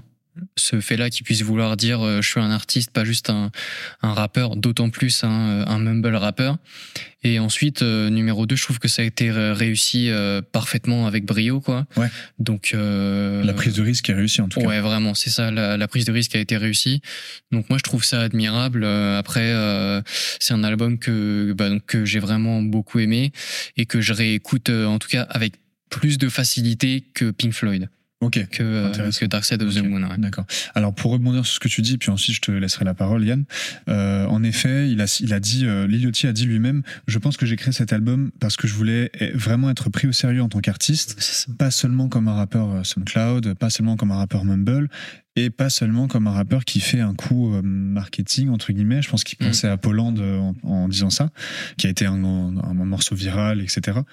Donc euh, donc ça, c'est ce qu'il a dit, et ça a été pas mal en effet critiqué, notamment le média Pitchfork, qui a review euh, cet album euh, Let's Start Here, qui euh, en fait a, a surtout critiqué non pas le fait qu'il veuille être pris au sérieux, puisque ça pour le coup c'est tout à son honneur de vouloir être reconnu euh, artistiquement. Voilà, c'est un peu le l'objectif de chaque artiste, je dirais. Je pense que et du coup ce que Pitchfork a vraiment pointé du doigt, c'est que pour eux euh, ils voulaient toucher un public euh, volontairement un- qu'ils considèrent un peu comme élitiste peut-être et donc quoi. du coup en, en mettant peut-être une hiérarchie des genres en disant que ce style de ce, style- ce style de musique là c'est mieux et donc du coup c'est plus valorisant en tant qu'artiste que du mumble rap ou du rap euh, classique Ouais. donc je pense qu'il y a je suis pas totalement d'accord perso avec euh, Pitchfork Ouais. je pense qu'il y a quand même une maladresse sur le truc de comparer rappeur et artiste Totalement. parce qu'un rappeur c'est un un peu artiste d'accord. La sortie de Yachty est un peu maladroite. voilà, il y a une petite maladresse Ouais. et on n'aime pas trop entendre euh, c'est un rappeur. Enfin non, c'est un artiste et pas un rappeur. Ouais. Voilà, c'est un peu une phrase qui nous dérange. Qu'est-ce que t'en penses toi, Yann, de ton côté? De l'album?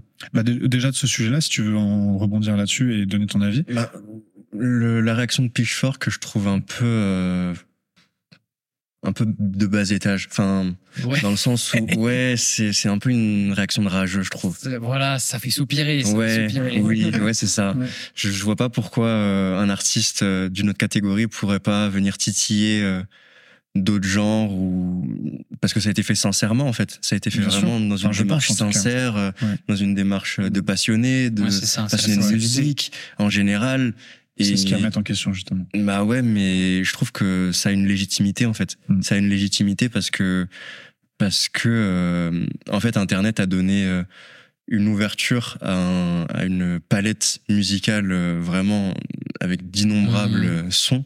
Mhm. Et aujourd'hui, tout le monde peut écouter vraiment ce qu'il veut. Mhm. Et, euh, et en fait, ça m'étonne pas du tout que Liliotti ait eu d'autres références que euh, celles de celles qu'on peut lui donner euh, de rap. Et, euh, et je trouve ça super cool comme démarche d'assumer totalement cette, ces références-là. Ouais, bien sûr. L'album est vraiment super. Je l'ai vraiment kiffé parce que bah, euh, c'est un album où, non pas que je critique le rap de Liliotti, mais euh, c'est un album où il rappe peu. Ouais. Et euh, Voire, il a ouais, vraiment, presque pas, hein. Voire presque pas. Mm. Il a vraiment une palette de, de performances sur cet album qui est, qui est large. Il vient chanter, il vient parler, il vient rapper aussi. Et euh, je trouve qu'il fait, avec ce genre de performance, il fait vraiment partie intégrante des productions. Et, euh, et même sa voix Mm. est totalement mise en valeur euh, avec euh, bon nombre d'effets. J'ai noté euh, beaucoup de reverb, beaucoup de trémolo sur la voix, de saturation, de panoramique, donc qui va de droite à gauche, d'écho, mais aussi de, de pitch. Donc la voix est parfois montée de, de quelques tons. C'est pas le pre- c'est pas du tout le premier à faire ça. Hein. Mhm. Non, c'est pas révolutionnaire. C'est vraiment pas révolutionnaire. Il y a eu, on pense à des Kanye, on pense à des, à des Travis Scott, mais sur ce genre de production, sur euh, ce genre d'univers musical, ça rend le, la chose vraiment contemporaine, moderne. Et c'est ça que j'ai trouvé vraiment super cool. J'ai pris ma claque vraiment dès le premier titre. Ok, ouais. Alors on va en parler de ce premier titre. Parce que juste, euh, alors pour rebondir sur ce que tu dis, moi ça m'a beaucoup surpris le traitement de cette, euh, de cette voix-là Mm. et la maîtrise qu'il a de sa voix. La maîtrise. Euh, justement de faire ces vibratos-là à la voix, de maîtriser l'autotune, mais vraiment différemment, Oui. ce qu'on a l'habitude Ouais. d'entendre. Et même, euh, petite, euh, petite parenthèse sur l'interlude Failure, où il est vraiment juste narrateur, donc il parle sur euh, l'instrumental. Bah moi, en fait, ce genre de- d'exercice, je trouve ça pas simple à faire. Et si, euh, enfin, si n'importe qui le fait, ça peut vite tomber euh, à plat et devenir un peu, euh, un peu chiant d'écouter un mec parler sur trois minutes d'instrumental. Mm. Sauf qu'avec, je sais pas pourquoi, mais là, ça, je trouve que ça marchait bien. Le propos est là, etc. Peut-être certains pourraient trouver qu'il en fait un petit peu, il surjoue peut-être un peu. Moi, je trouve pas. Mais je trouve que ça marche bien. Pour The Black Seminole, déjà, euh, quelle introduction c'est- Quelle intro. Quelle c'est- entrée en matière. C'est vraiment un truc. euh, c'est vraiment époustouflant. euh, le, le travail. euh, pff, tout euh, le- l'envolée euh, lyrique de Diana Gordon euh, qui, finalement euh, chante euh, ou, ou parle très peu. Mhm. et il y a vraiment une, une énorme part belle qui est laissée au, au- j'allais dire à même aux instrus. Euh, Les synthétiseurs au début qui, bien Ouais. sûr, font penser euh, à Pink Floyd. ouais. Totalement. avec le motif de, de fin qui se retrouve au début. euh, Exactement, exactement ce souvenir dont on avait parlé tout à l'heure, qui, Mhm. ce motif qui Ouais, revient. exactement, tout oui, L'intro, c'est vraiment une entrée dans un. Je rentre dans un film tout Mhm. de suite. Ouais, Très visuel, encore une Très fois. très visuel. Mhm. Exactement. Vraiment, c'est une scène de film. Le film commence, boum, explosion. Ça, a une montée. C'est vraiment super cool de Mais, ça. d'ailleurs, ça, pour faire un, un petit point rapidement, au moment de la, de la reveal, pa- pas de la reveal party, La de- release de- party. ouais, de, de la Release. release party, merci, de, de l'album. En fait, je sais pas si vous aviez vu ça, mais littéralement un jour avant de, avant là, l'enregistrement de l'épisode, je suis tombé sur une, sur une, sur une vidéo où en fait, euh, il y avait une sorte de, de IMAX, on va dire plus, plus, plus, où c'était l'écran partait et même arrivait jusqu'au-dessus de la tête des spectateurs euh, tout le long de la salle. Et en fait, il diffusait une espèce de, voilà, de, de, de, de film tout, tout au long de l'album et où les gens vraiment avaient la tête en l'air et Mm. on pouvait regarder comme si on était dans, dans un immense euh, euh, roller coaster quoi avec des trucs autour de soi et c'était vraiment un truc qui avait l'air hyper immersif et tout euh, donc un peu incroyable comme euh, l'espèce de grand écran bulle euh, vous avez vu il y a, quelques jours à Las Vegas euh, Oui, ouais. voilà les- l'espèce de bulle gigantesque d'écran où il y a eu un concert et tout Mhm. ça ressemblait un peu à ça en version significativement euh, de downgrade quand même c'était pas aussi non mais, Ouais, mais c'est- ça, ça avait l'air ça avait l'air aussi Ouais. appréciable mais c'était pas aussi immense euh, Bien physiquement parlant comme installation Ouais. mais euh, voilà ça, ça rejoint ce que tu dis Yann avec ce truc il y a un truc cinématographique tout de suite immé- immé- immédiatement Totalement. ouais c'est clair et net que c'est la volonté Alors j'aimerais qu'on mette aussi ce morceau en lien avec, euh, avec Dark Side of the Moon, puisque moi, ma première écoute, qui d'ailleurs était une expérience un peu différente de la vôtre. C'est vrai parce que toi, t'as connu Pink Floyd bien avant. Exactement. T'avais ce bagage-là. Exactement. Donc euh, vu que je connaissais Dark Side of the Moon, quand j'ai lancé euh, l'album et donc du coup The Black Seminole en- au début, Mm. j'ai eu directement plein de plein de flashs de Dark Side of the Moon Ouais, et de manière de manière évidente. Il y y a même pas de ah là on essaie de capter quelque chose. Ouais. Pour moi c'était euh, au début même je pensais à du plagiat, mais bon, évidemment c'est pas du plagiat. J'y- vais j'y vais fort. Mais en fait c'est tellement similaire et tellement un- au final un hommage à Pink Floyd que c'en est un peu déconcertant au début. Mhm. Donc on a en effet les synthés, pre- toute première seconde, le synthé qui fait penser à On the Run justement, Mhm. ce synthé fuyant un peu euh, très RPG et tout. Donc forcément là on pense à On the Run. Ensuite on rentre sur une guitare euh, rock, euh, euh, on ne peut plus euh, Pink Floyd, on, peut- on ne peut plus Floydienne j'ai envie de dire. Euh, avec qui fait penser à- au morceau Brief ou au morceau Time justement Mhm. même le morceau Time je trouve qu'on le retrouve complètement avec la progression d'accords ensuite qui, suit cette partie de guitare. Vraiment là pour le coup déjà c'est assez évident. Et puis l'entrée de Diana Gordon euh, là pour le coup on est obligé de penser à The Great Gig in the Sky forcément c'est assez flagrant quoi donc tous ces petits hommages moi au début je me suis dit j'avais peur que la suite de l'album soit un peu pareille et du coup Ouais, euh, qu'il y ait pas de personnalité fait des, Ouais, exactement des parallèles à chaque track exact. ouais voilà et J'attendais un euh, Dark Side of the Moon 2. Ouais, quoi. voilà, et je me suis dit, ça, manque, ça manquerait ça. du coup potentiellement de personnalité et de Mm. trucs. Mais évidemment, il m'a balayé tout ça dès le deuxième morceau où Mm. on rentre dans l'univers de Yoti avec euh, Ouais. d'autres types de productions tout au long de l'album. Et, euh, et donc voilà quoi. Donc euh, globalement, c'est une excellente surprise quoi. Ouais. Vous avez un morceau préféré sur l'album? Ou un morceau que vous arrivez à sortir un peu qui pour vous. euh, Ah, c'est comme, Cache euh, bien l'énergie comme Dark Side of the Moon, j'en ai deux. un vraiment que je kiffe et un vraiment tube. Celui que je kiffe vraiment, c'est Offi- Officially Lost Vision, pardon pour l'accent, que je trouve vraiment. Pour moi, c'est l'apogée de l'album. Ouais. C'est Ouais, vraiment un titre montagne russe. J'ai ressenti vraiment Putain, toutes les émotions. Ça, ça remonte, ça descend. C'est vraiment incroyable. Et euh, le deuxième titre que j'aime énormément, c'est Drive Me Crazy, qui, bah, pour moi, du coup, est vraiment un tube et qui passe d'ailleurs d'ailleurs sur euh, Nova et Ah euh, ouais, sur ces radios-là. Ouais, c'est- ça m'étonne pas. Ouais. Donc, euh, ouais, vraiment, c'est un- vraiment un des titres que j'arrive vraiment à sortir de l'album, à écouter en voiture. Il est très très facilement ouais. c'est ça. Euh, moi, franchement, euh, mes deux titres préférés, je dirais que c'est euh, Pretty et, euh, et Failure. Failure parce que euh, voilà, euh, on a on a cet interlude euh, en effet qui aussi Jack une grosse prise de risque Mm. aussi. Euh, failure, euh, ça- pourrait se, taper avec euh, l'espèce d'outro sur. euh, alors je sais plus sur quel track il est, mais euh, le- l'outro de, de Bob Ross.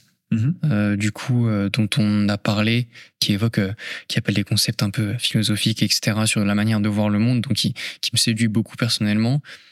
Et Pretty, parce que ouais, c'est vraiment ce, gros tube où tout de suite on a envie de, bouger la tête avec un, rythme, des, batteries très fortes, très très dansant aussi, et en même temps très très euh, relax parce que que ce soit euh, Yoti ou euh, alors je sais plus si c'est Justin Sky, je crois qu'en l'oc- en l'occurrence sur Pretty c'est elle. Justin Ouais, je crois pas que ce soit Diana Gordon, c'est Mhm. c'est plus l'autre. Mhm.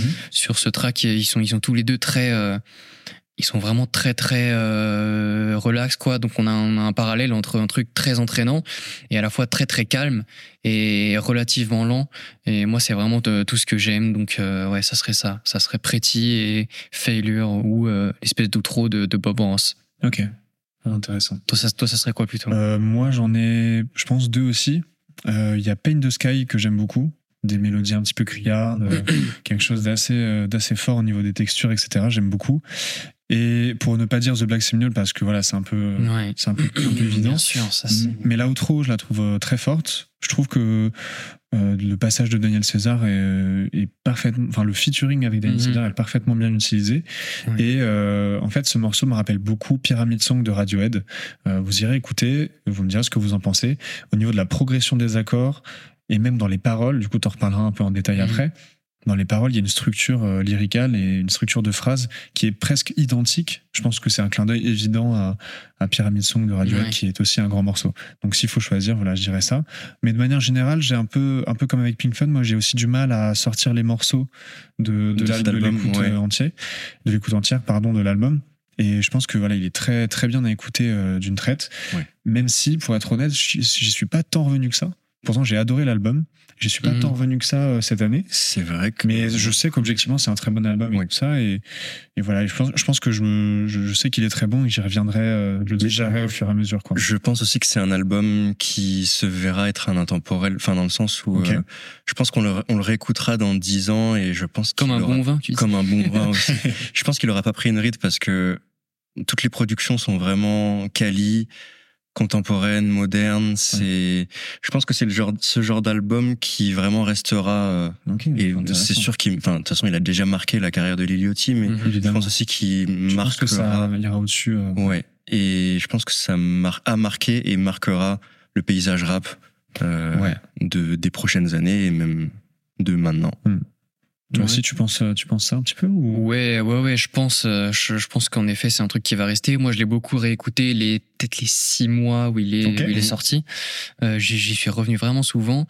C'est aussi un album que j'ai moins de mal, je pense, à écouter par, par hit, euh, à, retirer certaines, euh, certaines ch- chansons pour, pour les écouter. J'ai moins de mal à faire ça que sur Pink Floyd, Oui, que sûr. sur Dark Side of the Moon, pardon, qui là, je trouve, se prête vraiment plus à, à l'écoute fleuve, on va dire. Ouais, ouais, ouais. Euh, mais euh, ouais, bien sûr, euh, ça reste un très bon album qui, je pense, euh, ouais, se, se bonifiera avec le temps. Ouais, et je pense que, comme tu disais, dans le milieu du rap, euh, je pense que ça va laisser aussi une trace. Ne serait-ce que, alors, l'album, ça, on verra. On lui laissera le temps de vivre au niveau Ouais. des sonorités et tout ça. Mais ne serait-ce qu'au niveau de la démarche, je pense que, en tout cas, je trouve que ça fait du bien de voir ça dans le paysage euh, Ouais, rap. de voir- de ça ouvre une porte. Entre guillemets, Ouais. voilà. Je pense qu'il y a évidemment plein de portes qui ont déjà été ouvertes Oui.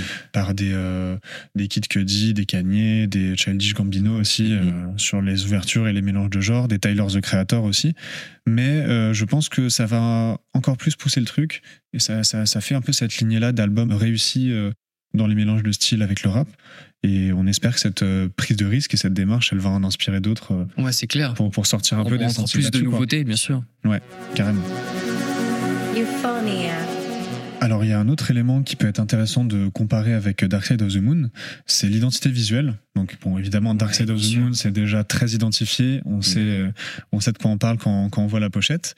Est-ce que vous pensez que Liliotti, avec sa pochette, a réussi à créer un peu une identité visuelle? Euh, Qu'est-ce que vous pensez déjà de la pochette? Et euh, Ouais. comment vous, vous pensez que ça colle aussi avec le projet, avec l'image qu'il a voulu donner? Moi, moi, clairement, je pense que c'est un, c'est un pari réussi. Euh, alors après, il y a un autre débat qui est est-ce qu'on aime la pochette Ouais. esthétiquement parlant?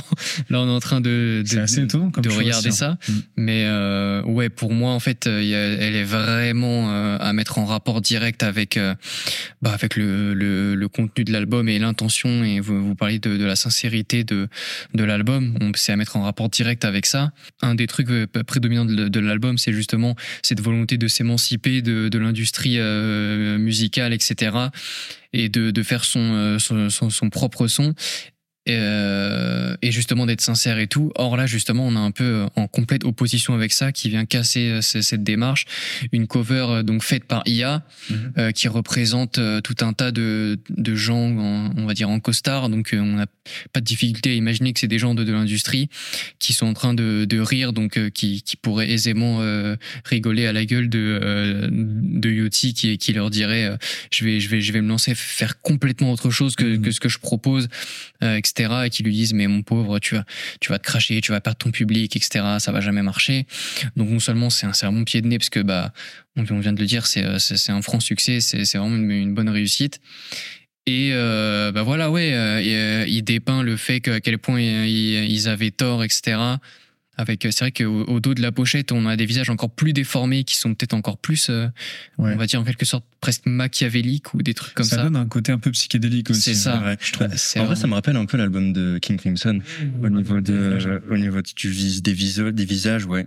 Ouais, c'est vrai que j'avais jamais fait le lien. Très. Ouais, c'est Ouais, vrai bien vu Totalement. Après, j'ai, en vrai, j'ai un petit peu de mal à me dire qu'elle a été faite par une IA, dans le sens où je suis oui c'est pas, très léger je suis pas défenseur de, enfin, je dis débat. pas que, Oh, la euh, polémique la polémique On lance Je le dis- débat maintenant. Je dis pas que les IA vont remplacer les, les graphistes et tout, mais euh, dans le sens où euh, Liliotti s'inspire de, de de rock progressif et qui est une musique très humaine Mhm. en fait.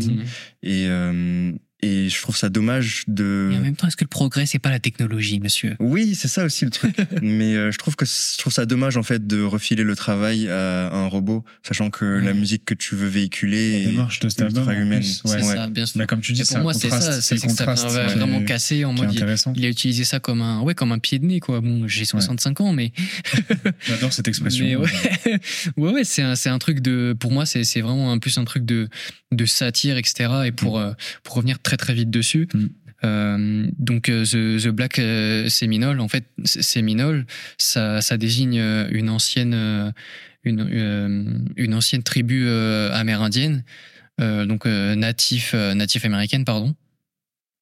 Et en fait, qui, euh, qui à terme se sont, euh, se sont, se sont entrelacés, se sont noués avec euh, beaucoup de- d'anciens esclaves qui s'étaient euh, échappés des, des plantations pour développer leur propre culture.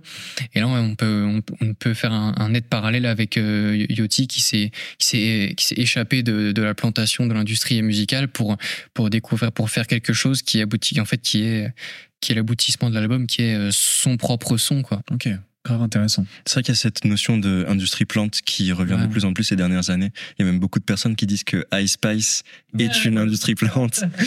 Ouais, vous en pensez quoi, vous? Euh, je- En fait, je pense que je crois que c'est Nicki Minaj qui était intervenu là-dessus pas. en disant que l'image, enfin aujourd'hui, l'image passe avant l'artistique. Oui. Et euh, ce qui est Ouais, clairement. C'est- un peu vrai, en fait. euh, Je pense qu'elle ça constat. revient à ce, qu'on a Et- pu dire aussi euh, hors caméra, ce truc de la, de, euh, du retrait un peu visuel et Oui. des personnages de Pink Floyd, en Oui. contraste avec aujourd'hui la starification. euh, avec les réseaux sociaux aussi. ouais, bah, exactement. C'est inévitable. Oui, c'est ça. amplifié. Donc c'est vrai que oui, pour le coup, je pense que juste factuellement, l'image euh, prend le devant malheureusement Ouais, un peu ouais, sur l'artistique des fois. Et euh, peut-être qu'il y a des artistes qui arrivent bien à en jouer aussi. Je pense qu'Ice Spice, elle en joue très oui, très bien. c'est, euh, ça peut complimenter, ça peut être un équilibre quand quelqu'un a une forte DA et tout. Mais en effet, quand il y a des gens qui accusent d'être industrie plante, etc., ouais, il y a ce truc de, euh, de l'importance du visuel qui peut être remise en question, quoi. Ouais. On a quand même réussi à parler de Ice Spice et de Pink Floyd dans le même épisode. C'est Ouais, c'est. Moi, je pense que ça n'a Et- jamais et- été Est-ce que c'est un grand succès? Bien sûr. Je pense, je pense. Et pour terminer un peu sur euh, sur cette pochette, Ouais, on il y a un peu le, il y C'est a un truc peut l'ouvrir intéressant de à montrer. l'intérieur. Ouais, c'est l'intérieur de la pochette. Euh, Il y a un aspect très que je trouve ap- apocalyptique un peu. Ouais. Euh, Mais je trouve d'ailleurs que cet intérieur de, de vinyle ouais. représente plus euh, Pour toi, ça l'esprit de l'album. Pour toi, ça Ouais. colle mieux à. Oui, Ouais. totalement. Ok, ouais, c'est intéressant. Niveau Ah, on peut- musicalement, en tout cas. On peut décrire euh, ra- rapidement pour les gens qui, qui nous écoutent. C'est une sorte de espèce de portail de feu qui donne sur un trou noir avec écrit Ouais, euh, le- le Let's Start Here en, en vert avec, euh, avec la typo de l'album et un espèce de grand champ de fleurs euh, rose, violet, Mhm. euh, magenta sur euh, sur fond avec une sorte de paysage en feu un peu de- derrière. euh, Un peu de désolation. truc, ouais. Ouais, exactement. quand- quand Mais en- encore une fois, encore un truc. euh, ouais, je pense qu'on pourrait typiquement voir euh, si tu fais un trip à l'acide ou ce genre de choses. euh, Ouais, ça, de ça truc. renforce ce truc psyché de, Ouais, de vraiment. l'album qu'on a encore une fois sur certains morceaux et tout. euh, je trouve que cette touche-là psychédélique, elle est, elle est assez importante Absolument. et elle est dans la lignée de voilà de, de tout le rock psychédélique qu'on avait dans les années Dans la 70 droite et dont on a parlé. Tout à fait. Donc, comme on a dit, musicalement, un album très intéressant, mais euh, aussi au niveau des paroles, au niveau des lyrics, on a quelque chose qui euh, qui vient toucher aussi l'émotion. Et euh, il y a aussi beaucoup de parallèles à faire avec l'album de des Pink Floyd dont on a Ouais, parlé tout à l'heure. Mhm. Thomas va nous en parler. bah moi pour, pour rester dans le dans, dans le parallèle vraiment avec, avec Dark Side of the Moon, j'ai j'ai relevé un un deuxième euh, je pense triptyque euh, pour pour Here euh, là où euh, Dark Side of the Moon euh, nous parlait de voilà de la naissance, de la folie et, et de la mort. Mhm. Là on a plus un, un triptyque qui serait euh, euh, échec, succès et, euh, et aussi beaucoup qui est qui est presque pas évoqué dans, euh, dans Pink Floyd. Là, on parle beaucoup, énormément euh, d'amour et de relations, Ouais, euh, en l'occurrence euh, euh, euh, homme-femme ici, euh, avec euh, avec vraiment ce spectre qui est, qui est tiré tout le long de l'album de, l'amour incertain. Euh, donc avec notamment bah, que ce soit Diana Gordon ou je, Justine Skybe beaucoup qui, qui, qui vont, qui vont s'alterner pour représenter le, le protagoniste féminin donc nu- numéro 2. Deuxième parallèle aussi qu'on qu'on a énormément entre, entre, les, entre les deux albums, là où justement Dark Side of the Moon évoque, euh, évoque la lune, etc. Euh, dans euh, dans Let's Sortir, euh, il y a il y a en filigrane de tout l'album qui revient vraiment souvent. Il y a le soleil, donc en opposition avec la lune évidemment. Là où euh, donc il dit euh, euh, Reach the Sun, euh, il y a We Saw the Sun aussi, je crois. qui s'appelle ouais, We Saw the We Saw Sun. the Sun, Ouais. ou Let's See, dans, dans les, dans, dans les paroles aussi, il y a Let's See the, the Sunshine Together, Mm. euh, et qu'on retrouve justement dans la track 10 de, de, de, de Pink Floyd. Il dit euh, Everything Under the Sun is in tune. Euh, donc euh, voilà, on a ce, cette petite dichotomie entre la, la- lune et le soleil qui est vraiment, euh, qui est vraiment sympa. Dans la track 5, euh, F- Failure, euh, donc là, premier truc, euh, on va dire première, euh, première effusion de, de philosophie où donc euh, il explique, euh, voilà, lui, son, euh, donc c'est Liliotti qui prend la parole, si je dis pas de bêtises, il explique Mhm. tout, tout son rapport à l'échec euh, et, et à quel point, euh, à quel point ça a joué de- dans sa carrière, de- dans sa vision des choses, etc. Comme il se sent parasité aussi euh, beaucoup, qu'on va, qu'on va notamment euh, cette notion de se sentir parasité qu'on retrouve énormément dans euh, I, I Officially euh, Lost Vision. Ouais, carrément. Euh, qui pour moi, ça c'est vraiment aussi un track lyricalement qui était fantastique parce que euh, il dit euh, I've been sent to a mental prison. Uh, I've been forced to make some terribly bad decision. Uh, all these uh, voices uh, in my head. I need an, an incision. Donc là, moi, je me suis dit, en fait, euh, on, peut vraiment faire le parallèle avec euh, ce, truc-là encore des, gens de l'industrie, où on peut se dire que euh, qu'ils l'ont euh, qu'ils l'ont emprisonné mentalement et forcé à prendre des mauvaises décisions, à développer. Donc, on pourrait dire sa, carrière de mumble rappeur avec ses dernières OP avant cet album justement, qui je crois qui avait subi une perte d'audience. Euh, donc toutes ces voix dans ma tête, etc. Donc ce, truc de euh, se laisser influencer par euh, par les gens qui écoutent autour de nous. euh, et là justement, il, il brise un peu cette cage de verre pour euh, faire enfin ce qu'il veut, etc.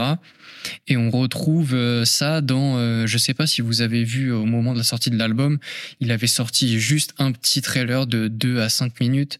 Ah, Juste avant, vous savez, quand les albums sortent, ils mettent toutes les tracks sur, YouTube La petite avec, le trailer, voilà, avec, avec Ouais. le truc de l'album. Je l'ai pas vu Et là, juste avant ça, ils ont, il a sorti un petit film qui était bah, département de la tranquillité mentale, département of, Mmh. health euh, of, Ok. men- of mental tranquility, Ouais. qui, qui, qui reprend vraiment tous ces thèmes-là. ça. Mm.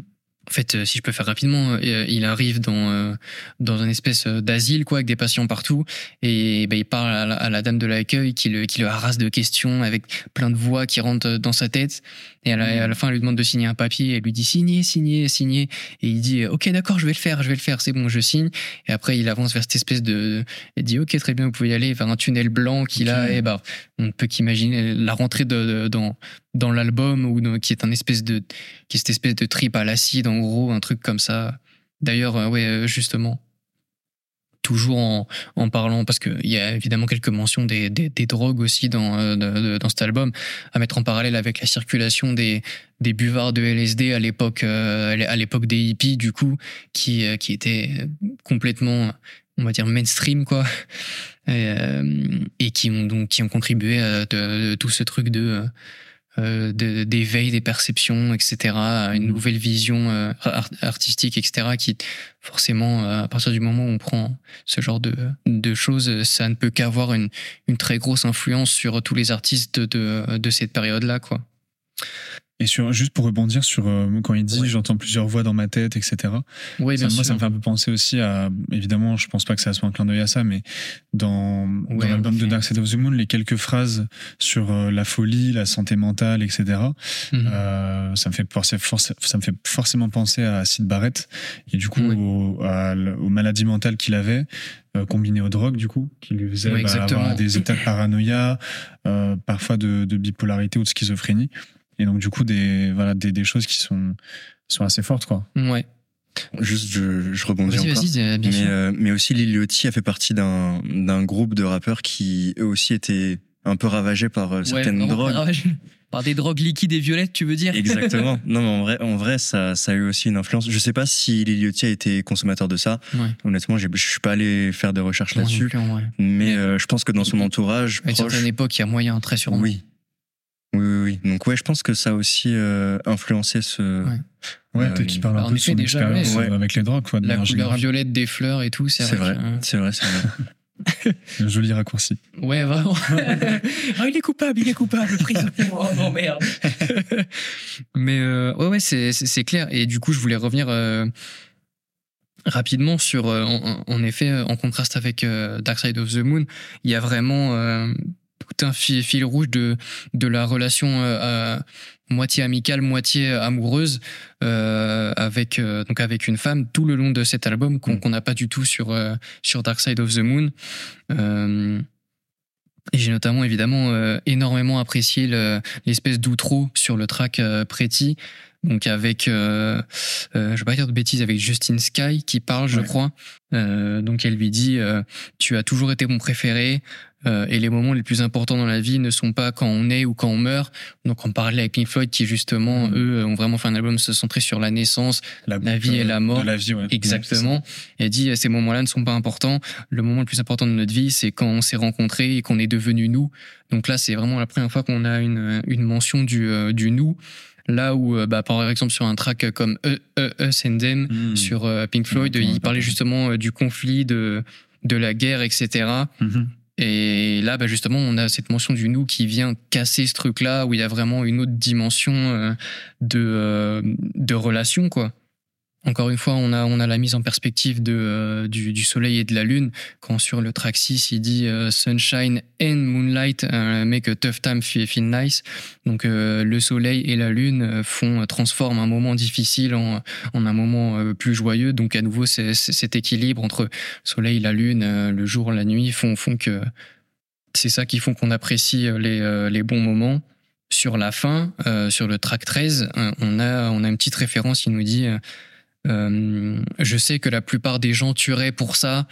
euh, parce euh, parce qu'ils sont jaloux etc probablement car je suis l'alchimiste donc je crois que le titre du Ah, track c'est The Alchemist, euh, Alchemist, morceau, ouais. euh, évidemment et donc on a ce, ce, ce truc là un peu toujours au cœur de parce que c'est aussi beaucoup un album qui, qui parle de, de l'art euh, donc au cœur de la démarche artistique qui est voilà transformer le plomb en, en, en or ce qui nous arrive de mal euh, passer ça à travers le, le canal artistique pour en sortir euh, une œuvre qui touche tout le monde et qui voilà qui est qui est l'or un peu et alors ça pour le coup peut-être je pars trop loin euh, à vous de nous dire mais euh, The Alchemist qui serait une référence justement au, euh, au, au livre de, euh, de de Paulo Coelho l'alchimiste Ouais, je pense que c'est une référence évidente. hein. Je pense que c'est. Ouais, il y a moyen Ouais, je me suis dit peut-être que je pars trop loin mais Non, voilà Je pense.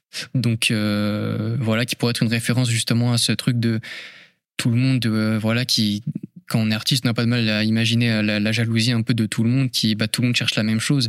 Surtout si on est artiste, bah, justement à avoir une carrière, à faire à faire ce que nous on veut et Mhm. pas ce que l'industrie euh, ne- nous dit de faire, et à avoir euh, euh, une personne qu'on aime, une sorte de voilà son âme sœur. Pour ça, il dit, euh, je sais que la plupart des gens tueraient pour ça. Après la fin de l'album, à avoir raconté à quel point est-ce que euh, malgré les hauts et les bas, il est, il est heureux avec, avec sa personne et il a réussi à faire ce qu'il veut. donc voilà, c'était sur la, euh, sur la track 13. Sur The Alchemist, on a, ils, sont, ils sont comme tous les deux sur leur nuage, comme s'ils s'étaient rejoints tous les deux avec. euh, avec, donc avec, avec la fille qu'il aime sur, euh, sur une sorte de, trip à l'acide où on a, où on a un petit outro par, Fouché qui dit euh, euh, I'm up on my cloud, uh, my feet don't touch uh, the, ground, Uh, please don't try to shoot me down, it's my first go on this thing. Donc euh, comme si euh, lui était habitué à c'est un peu ces ces hauts et ces bas, etc. de, de la vie d'artiste et aussi de peut-être de l'utilisation de drogue et que elle ouais c'est ça et que elle, elle elle le rejoint dans la relation et elle dit bah je suis pas habitué à ça c'est ma première fois mais euh, en tout cas voilà et du coup sur la dernière track intitulée Rich the Sunshine. Exactement. Euh, on a euh, donc de Daniel César qui dit donc, donc la référence à, à, à Radiohead un Ouais. peu. Euh, staring in the mirror and what do I see? Euh, a three-eyed man euh, staring back at me. Et donc de, des petites recherches que, que j'ai pu faire, il était question que l'homme a trois yeux, donc il y aurait deux yeux pour la chair et un œil pour l'âme. and one for, the soul. Donc voilà encore un truc, encore une fois, très, très planant, qu'on n'a aucun mal à associer au, voilà, aux, aux, substances psychédéliques, euh, ce, ce genre de choses. Ça contribue Mais, à euh, l'imagerie de l'album. Ouais, peu, exactement, c'est ça que je voulais dire. euh, psyché, en même temps, euh, des petits messages cachés comme ça. c'est ça. Ouais, c'est intéressant. Et en contraste de ça, à la fin, euh, je- justement, c'est euh, c'est lui, c'est c'est Yoti qui parvient finalement euh, à se libérer, à être libéré, à, à rire, à- à- euh, qui arrive à rigoler. Et euh, c'est la fille qui devient plus, euh, qui elle devient plus Mm. son guide et lui dit euh, Can you feel it? Je crois que c'est parmi les dernières phrases de, de Ouais. de l'album. Ouais. Donc là, comme si, en inversant le rôle, il s'était un peu rejoint dans un but commun de, de, de, de la relation Intéressant. ensemble. Et en même temps, on a Yoti qui a finalement réussi à embrasser son, son, son destin d'artiste et à faire ce qu'il voulait, etc. Donc, euh, un- une amélioration significative aussi de, euh, on va dire, de, de, sa, de sa santé mentale, qui est aussi un, un gros propos en tant qu'artiste, justement, encore, en rappelant encore une fois avec la track à Officially euh, Lost Vision, qui est une sorte de, de truc très opprimant, comme Ouais. peut l'être le, le, le track de, de l'aéroport euh, avec, avec Pink Floyd. Mmh, ouais. Une, une sorte de pression, Totalement. tu vois. Donc euh, voilà. Il y a aussi un, pour revenir sur les petits rires euh, justement qu'on entend, Ouais. autant au début qu'à la fin de l'album, ça semble être comme un détail, mais moi je trouve ces rires, ils collent justement parfaitement avec la pochette. Enfin, moi, je, moi j'imagine, Oui, oui, j'imagine ces personnes-là un peu, euh, des petites voix comme ça qui, qui rient un peu. Je trouve, je trouve ça colle plutôt vrai. bien. Ouais. Euh, Pour revenir à la santé mentale aussi, je pense que le Covid a aussi joué quelque chose. Euh, on- cet album sort en Oui, c'est 2023, donc Bien il a sûr, été ouais. composé euh, courant 2022-2021. Euh, on a le, le confinement qui arrive vers 2020. 2020-2021 et euh, je pense que beaucoup d'artistes euh, ont pu vraiment se recentrer sur eux-mêmes. Et donc ça a aussi créé une sorte de ouais d'importance de la santé mentale et de, de conditions dans lesquelles Bah, ce, créer ce momentum là qui est que qu'on aurait hasardeusement pu comparer à justement l'esprit, j'allais dire l'esprit d'équipe, l'esprit, euh, les mentalités qu'il y avait en 1960-70, Ouais. au moment justement des psychédéliques, qui, là était plus un moment de conflit, etc. Alors euh, il y a aussi l'Ukraine, etc. Bon, ça Oui, c'est autre chose. oui. Mais euh, ouais, qui est- ça, ça fait un parallèle entre. euh, C'est des moments qui étaient propices à l'introspection sur cette génération d'artistes à ce moment-là et qui utilisent des, des moyens toujours plus ou moins similaires, plus ou moins différents, euh, plus ou moins technologiques pour, euh, pour, voilà, pour aboutir à un travail unique euh, et capturer les sentiments de, de, de ce moment-là, de cette vie, de ce début de, là, là, de, de vie d'adulte, de maturité, avec un certain re- regard sur la vie, de que- que- quels vont être nos choix, euh, de, on a une fenêtre limitée de vie et on sera défini par, par ce qu'on fait et ce qu'on vit et ce qu'on ressent euh, et, euh, et, et rien d'autre quoi. Et on redeviendra poussière. Voilà. c'est très bien dit C'est très beau ce que tu as dit. ouais. Merci, merci. Euphonia. Et vous alors les gars, qu'est-ce que voilà, qu'est-ce que vous en avez pensé de, de ce voyage, de cette aventure, que ce soit Lil Yachty, Pink Floyd aussi, si vous voulez en, si vous voulez en reparler un peu. euh, qu'est-ce qui vous a marqué Qu'est-ce que vous emportez avec vous Est-ce Bah, que vous allez le réécouter? Alors moi je pense, co- comme on l'a dit un petit peu voilà, tout au long de cet épisode, je pense que l'album de Lil Yachty, euh, il synthétise beaucoup de choses, euh, des Mhm. influences psychédéliques, un peu rock, avec des, une production très moderne. Euh, et je trouve que ça va dans la lignée, encore une fois, des projets voilà, qui, qui font un petit peu, euh, que ça soit rappeur ou pas d'ailleurs, des projets qui vont tenter des nouvelles choses, etc., sur la scène un peu mainstream. Donc déjà, je trouve ça très admirable. Encore une fois, Ouais, on salue clairement. la prise de risque de. Ouais. Et on espère encore une fois que ça va inspirer d'autres d'autres artistes. Ouais. Moi, j'ai trouvé ça honnêtement l'hommage à Pink Floyd m'a beaucoup touché. Euh, je, je trouve vraiment que ça m'a ça, ça fait du bien quoi d'avoir de- des petits hommages, des petits clins d'œil. Moi, j'adore ça en tant qu'auditeur forcément. Et, euh, et je pense que c'est encore une fois un très bon projet. J'attends de voir moi personnellement s'il va durer, que ça soit pour moi euh, euh, ou à voir s'il va durer sur les années et si ça va devenir un peu une référence. Dans, dans ce genre-là en tout cas. Euh, mais je pense qu'il peut, il peut laisser sa petite trace et je pense que c'est un des meilleurs projets sortis cette année je suis d'accord avec toi. globalement. Et, euh, et voilà, je pense que voilà, il y a des, il y a des chances que je le réécoute euh, euh, de temps en temps. Ouais. C'est clair. Et toi Yann? Euh, pareil, je suis complètement d'accord avec Julien sur euh, le fait que ça va s'inscrire dans la durée. Euh, et concernant aussi la prise de risque, Euh, chapeau Ouais. à Liliotti d'avoir Ouais, fait ça. Euh, merci à lui. Et, euh, et vraiment, j'ai passé un très bon moment en écoutant les deux albums. En fait, c'est ces deux albums qui vraiment sont marqués euh, par leur époque. Et, euh, et c'est ça qui est cool aussi, c'est que euh, ça s'inscrit vraiment dans, Ouais. dans une époque particulière et on ressent ça autant pour l'un que pour l'autre, euh, que ce soit dans les lyrics ou même musicalement. Mais euh, C'est vraiment un instantané de, de l'époque. c'est vraiment total à l'époque, mais ces deux albums, je pense qu'ils vont bien vieillir parce que il y a vraiment une qualité de production qui est qui est telle que euh, ce genre de son, je pense, va perdurer dans le temps. Pink Floyd, de toute façon, on a déjà l'exemple, c'est vraiment un album qui a pas vieilli du Mais tout. à la fois une qualité de production qui est commune aux deux et Oui. une universalité dans, dans les thèmes et dans les lyrics. C'est exactement ce que je voulais dire. Ouais. C'est c'est combiner ces deux trucs-là et t'as mis le doigt là-dessus. Ouais. Et je pense que pour ces deux projets-là, ça va au-delà de la musique, ça va au-delà de des artistes même, des deux artistes euh, Mhm. qu'on a présentés. Je pense que c'est des albums qui vont vraiment perdurer jusqu'à jusqu'à jusqu'à ouais. Bah, on l'espère en tout cas pour, On pour les Liliotti. pour les Liliotti, Ouais, ouais. c'est sûr. Totalement. C'est sûr. Il y a aussi d'autres artistes qui ont tenté des prises de risques, euh, que ça soit justement au milieu du rap ou pas, Ouais. euh, qui sont tentés à faire du un peu le même style d'exercice, ou en tout cas aller vers du rock. Et il y a plein de fois où ça n'a pas forcément pris non plus. hein. Euh, donc, Ouais, c'est vrai. on citera pas de nom, mais Kid Cudi, euh, ton album euh, Speeding Bullet to Heaven, euh, voilà. Non, mais je veux dire, on salue toujours les prises de risques. Et euh, quand c'est fait, quand c'est bien fait, et, euh, et quand ça, ça sert un propos et qu'il y a un message derrière, Mhm. et que voilà, c'est fait, on va dire, avec la meilleure, euh, la meilleure intention possible et la, la bonne sincérité, je pense que dans tous les cas, ça ne peut que marcher. Ouais. Et c'est ce que Liliotti nous a encore une fois prouvé. C'est clair. Bah écoutez, voilà, en tout cas, c'était tout ce qu'on ressentait par rapport euh, à ce satané euh, rock progressif. Euh, c'est tout pour aujourd'hui. Euh, N'hésitez pas à aller jeter un œil à la, playlist. Euh, vous avez tous les liens dans, euh, dans, dans l'épisode. On a fait une playlist qui, regroupe bah, une playlist de, rock progressif avec évidemment des tracks de, euh, que- qu'on a abordés dans, dans l'épisode euh, des, des deux albums, mais aussi de- des recommandations qu'on a évoquées. Donc voilà, King Crimson, euh, Air, Moon Safari, Tame Impala, etc. Tout à fait. Vous pouvez retrouver ce genre de morceaux. ça, ça devrait vous, vous plaire si vous avez apprécié, si vous appréciez ce, ce genre. Et suivez-nous également sur, sur les réseaux qui seront, qui seront en lien partout. Tout est dans la description. Voilà. Euh, eh ben écoutez, euh, nous on vous dit à très vite. Ciao. Bisous. Merci, bisous. Ciao. Au revoir.